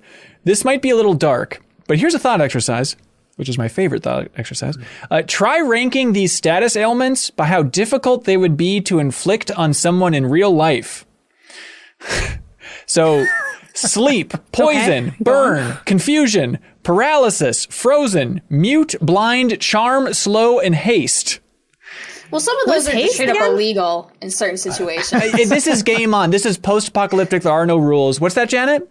What's haste again? Haste is like speeding people up. So that's like to inflict haste on somebody, you'd have to what throw a cappuccino in their fast. mouth? Like no, oh, I think I- haste just would give probably be the hardest anxiety. then. Because you can freeze people, you can burn people. I don't know what the other ones were. yeah, paralysis. It's like I guess you could paralyze somebody. So that seems Yeah, I mean it's dark, but you could do it. you could do it. Charm. Is it honestly? This is Wade. I've been meaning to ask you this for a long time. Is it technically easier to paralyze somebody or to charm them? No, I think Technically. I think freeze is the hardest because like you have to freeze them solid completely. Like how the hell are you going to do that? Yeah, we're Who's talking shining level. Yeah, that's true, sir. That is a that is a lifetime. yeah, I think that might poison. That's a piece of cake. I mean, Putin's doing it every day. Uh, it doesn't seem like a biggie, Just find some berries in the woods. Yeah. right? Mute is interesting. I don't know how that would work. Voice box. Just so get sew rid of their that. shut. So you'd like stab someone. in the- Seems this, hard. Is, this is this is You could just disgusting. put duct tape over their mouth. That's true. That's I, a yeah, form that's of way it. easier. Okay, all right, that's fair. Uh, are you happy, Angelo? You sicko. There you go. There's your big ranking. Um, okay, Wade, what do you like for question of the week? It's got to be robot brain. Robot brain. yeah, I think so too. Okay, all I mean, right. That, that birds discussion that we. Yeah. You're right. This is just going to encourage that. people to Yep. send in more existential questions. We'll take them all. That is Andrew Molnar. There we go. Congratulations, Andrew. iam8bit. We'll ship out that vinyl soundtrack to Spinch. I will reach out to you and get your email address and we'll ship it out. Thank you so much. Uh, by the way, people in the backstage pass, uh, like I mean Leafy on here, Janet, says that episode of Trivia Tower is still slapped though. So it, was, Yay, it I'm wasn't. glad- People It is- seem like they're like, "Oh, this episode was great," and I'm like, you know, I my my cat showed up, so I feel like that saved it. I mean, I Right. have no internet connection, but I do have this cat. That's so right. That's here right. You go. People seemed happy with the questions for sure. So thanks for all the kind words and the help sharing Trivia Tower with a friend. Uh, now it's time for something that we like to call Get a Load of This.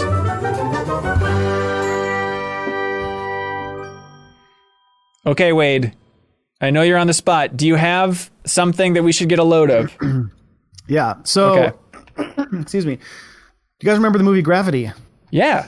Yeah. movie Love it. where these astronauts are at a s on a space shuttle, and then the Russians launch a missile to destroy one of their satellites, creates this debris field, and ends Right. up destroying all these space stations. I remember the time people saying, "Okay, well, it's not really that possible because the satellites in the ISS are at different altitudes and this and this."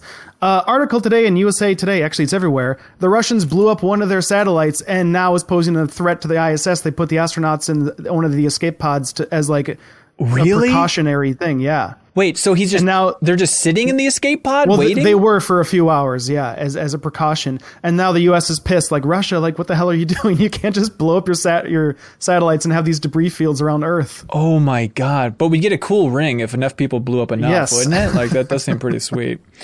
Uh, yeah, see, Sarah, you don't want to be out there as a robot. You're gonna get hit by all this stuff. I'm stuff. an immortal robot. What is the debris field? Ma- it's like what is that? That's like ten minutes of my immortal life. I might Yeah. get smacked in the face with something. And what if you're magnetic? It all sticks to you then. right, right. That is messy. Then I become an asteroid, destroyer of worlds. Mm-hmm, it would all be an interesting day. That's true. Uh, there's links below for all these stories. Uh, hey, everybody, get a load of this. Uh, John Ricciardi, former coworker of Sarah Podzorski over there at 8-4, um, that makes her laugh. Just the idea of it. By the way, I don't know if you heard, Sarah, they had their 300th episode not too long ago. I saw that. and they were they thanked you and they shared some nice stories of you being on that podcast and stuff. It was very nice. Yeah, totally. Um, and they said that they wanted to have a special guest. And I was like, oh, Sarah should have been on this episode, but that's fine. Uh, okay, so John Ricciardi tweeted, hey, if you're not listening to uh, the original Metroid and Super Mario Land and Earthbound composer uh, Chip Tanaka's new album, Domani, that just dropped today, it's not too late to fix things. Here's a whole bunch of links. And uh, Hip Tanaka, otherwise known as Chip Tanaka, who, yeah, uh, created these incredible NES soundtracks. in particular, that Super Mario Land soundtrack is so unbelievable. Uh, he released his third standalone album today called Domani.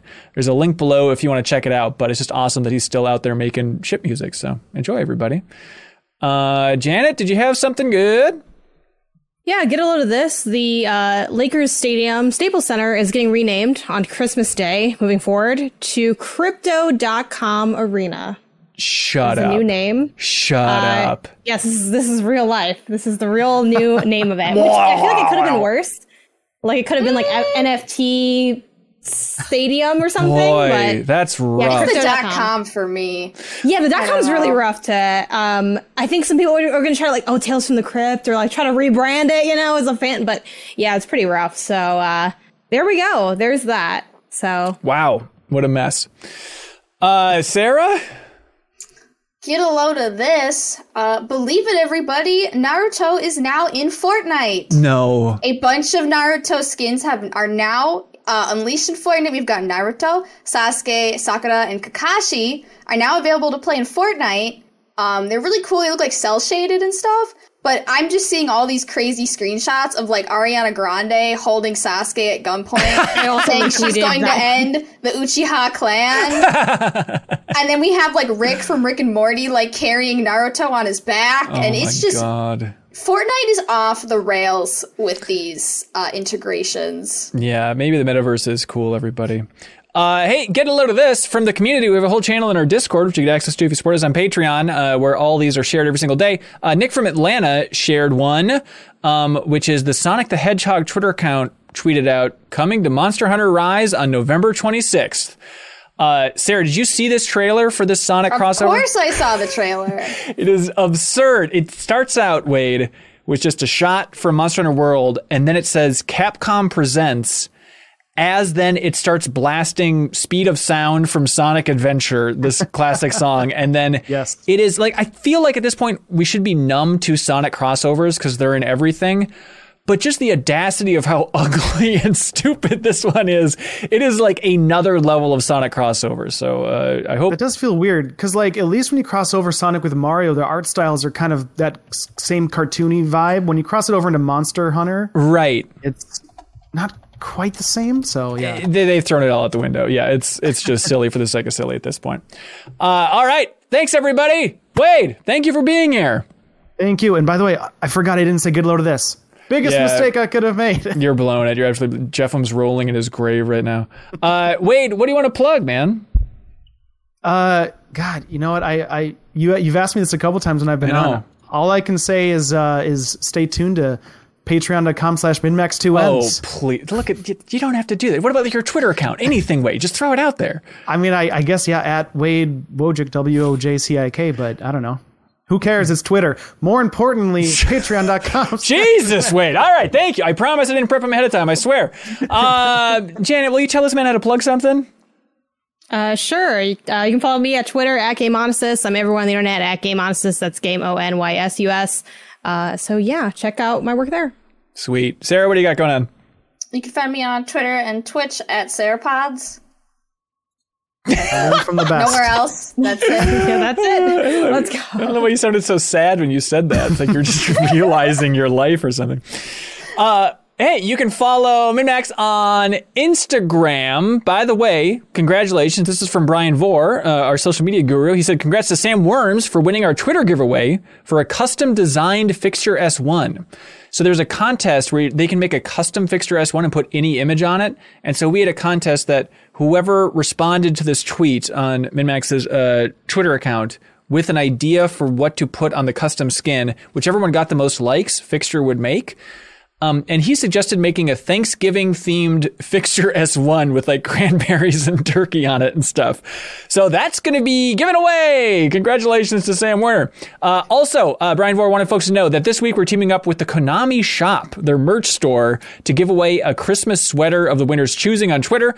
You'll be able to select from awesome designs featuring Metal Gear, Castlevania, or Silent Hill. You can check out the pin- pinned tweet on MinnMax's Twitter account uh, if you're interested in that. So we've been giving a lot of stuff away, so please check that out. Also, just a heads up for folks, uh, next week we will be doing our big 100 things to be thankful for, which should, be a good time. Uh, we'll release the podcast version of that as well as a Patreon exclusive. Also, because we hit our goal on Patreon, we are going to be creating three new episodes of House Hunter Rise which is our most popular new show plus show where we just look at absurd Zillow listings. Uh, it's been a really good time. So we're going to be making three new episodes starting on November 22nd. So if you're a Patreon supporter, we will be collecting Zillow links, just everybody's Zillow links, and then we'll be going on 3D tours of these houses uh, along with folks on Twitch. So please follow us on Twitch and get ready for that. All right. We have a bunch of people to thank that are in the $50 thank you crew. Um, let's see, uh, Wade. Maybe to make this more interesting, I'm going to read all these names for fifty dollars supporters, and if Mm-hmm. you know people out there want to be want to have their names read, they can support us at the fifty dollar tier. How about you thank all these people after I say the name? So kind of like you know the America F yeah thing from Team America, but you got to do it fast. You know what I mean? Do you get the rhythm that I have in mind? From the song from Team America. Yeah, yeah. Okay. All I remember is the is this is the phrase "America F yeah" coming Okay. again to save the mother effing day. Okay, yeah, but just say thank you. The point is fast Okay, after all these names. Okay, All right, okay, all right, here we go. DivergeCoffee.com. Divergecoffee.com. Thank you. You can just say thank you. Andrew Eukerwitz. Thank you. Oppa Switch on Xbox. Thank Chris. you. Shakes True King Music. Keep rolling, Wade. Thank you. Fixture Gaming's Fixture S1. Thank you. I am 8 bit. Thank you. Ludwig Roque. Thank you. Zachary Pleggy. Thank you. Andrew Vala. Thank you. Beaten Down Brian. Thank you. PrettyGoodPrinting.com. Thank you. Jawar Hello. Thank you. 45 more, Wade. Mirko Rico Terreno. Thank you. Mark Seliga. Thank you. John Higby. Thank you. Call Me By Your Game podcast. Thank you. Drew Oranis. Thank you. Dan you. Vallone. Thank you. Star Killer. Thank you. Ted Reiser. Thank you. Clemens Obel. Thank you. Steve Vamdad. Thank you. Peter Brad number six. Thank you. Spider Dan. Thank you. Preetham Yarlagata. Thank you. Spiral in Your Eyes. Thank you. General Nadine 99. Thank you. All right, everybody. Thank you, Wade. Thanks, everybody, for sharing the show, for watching, listening to the show. All right. And Backstage Pass says you're a real trooper, Wade, so congratulations. All right. Thanks so much, everybody. Be good. Have fun. Let's go.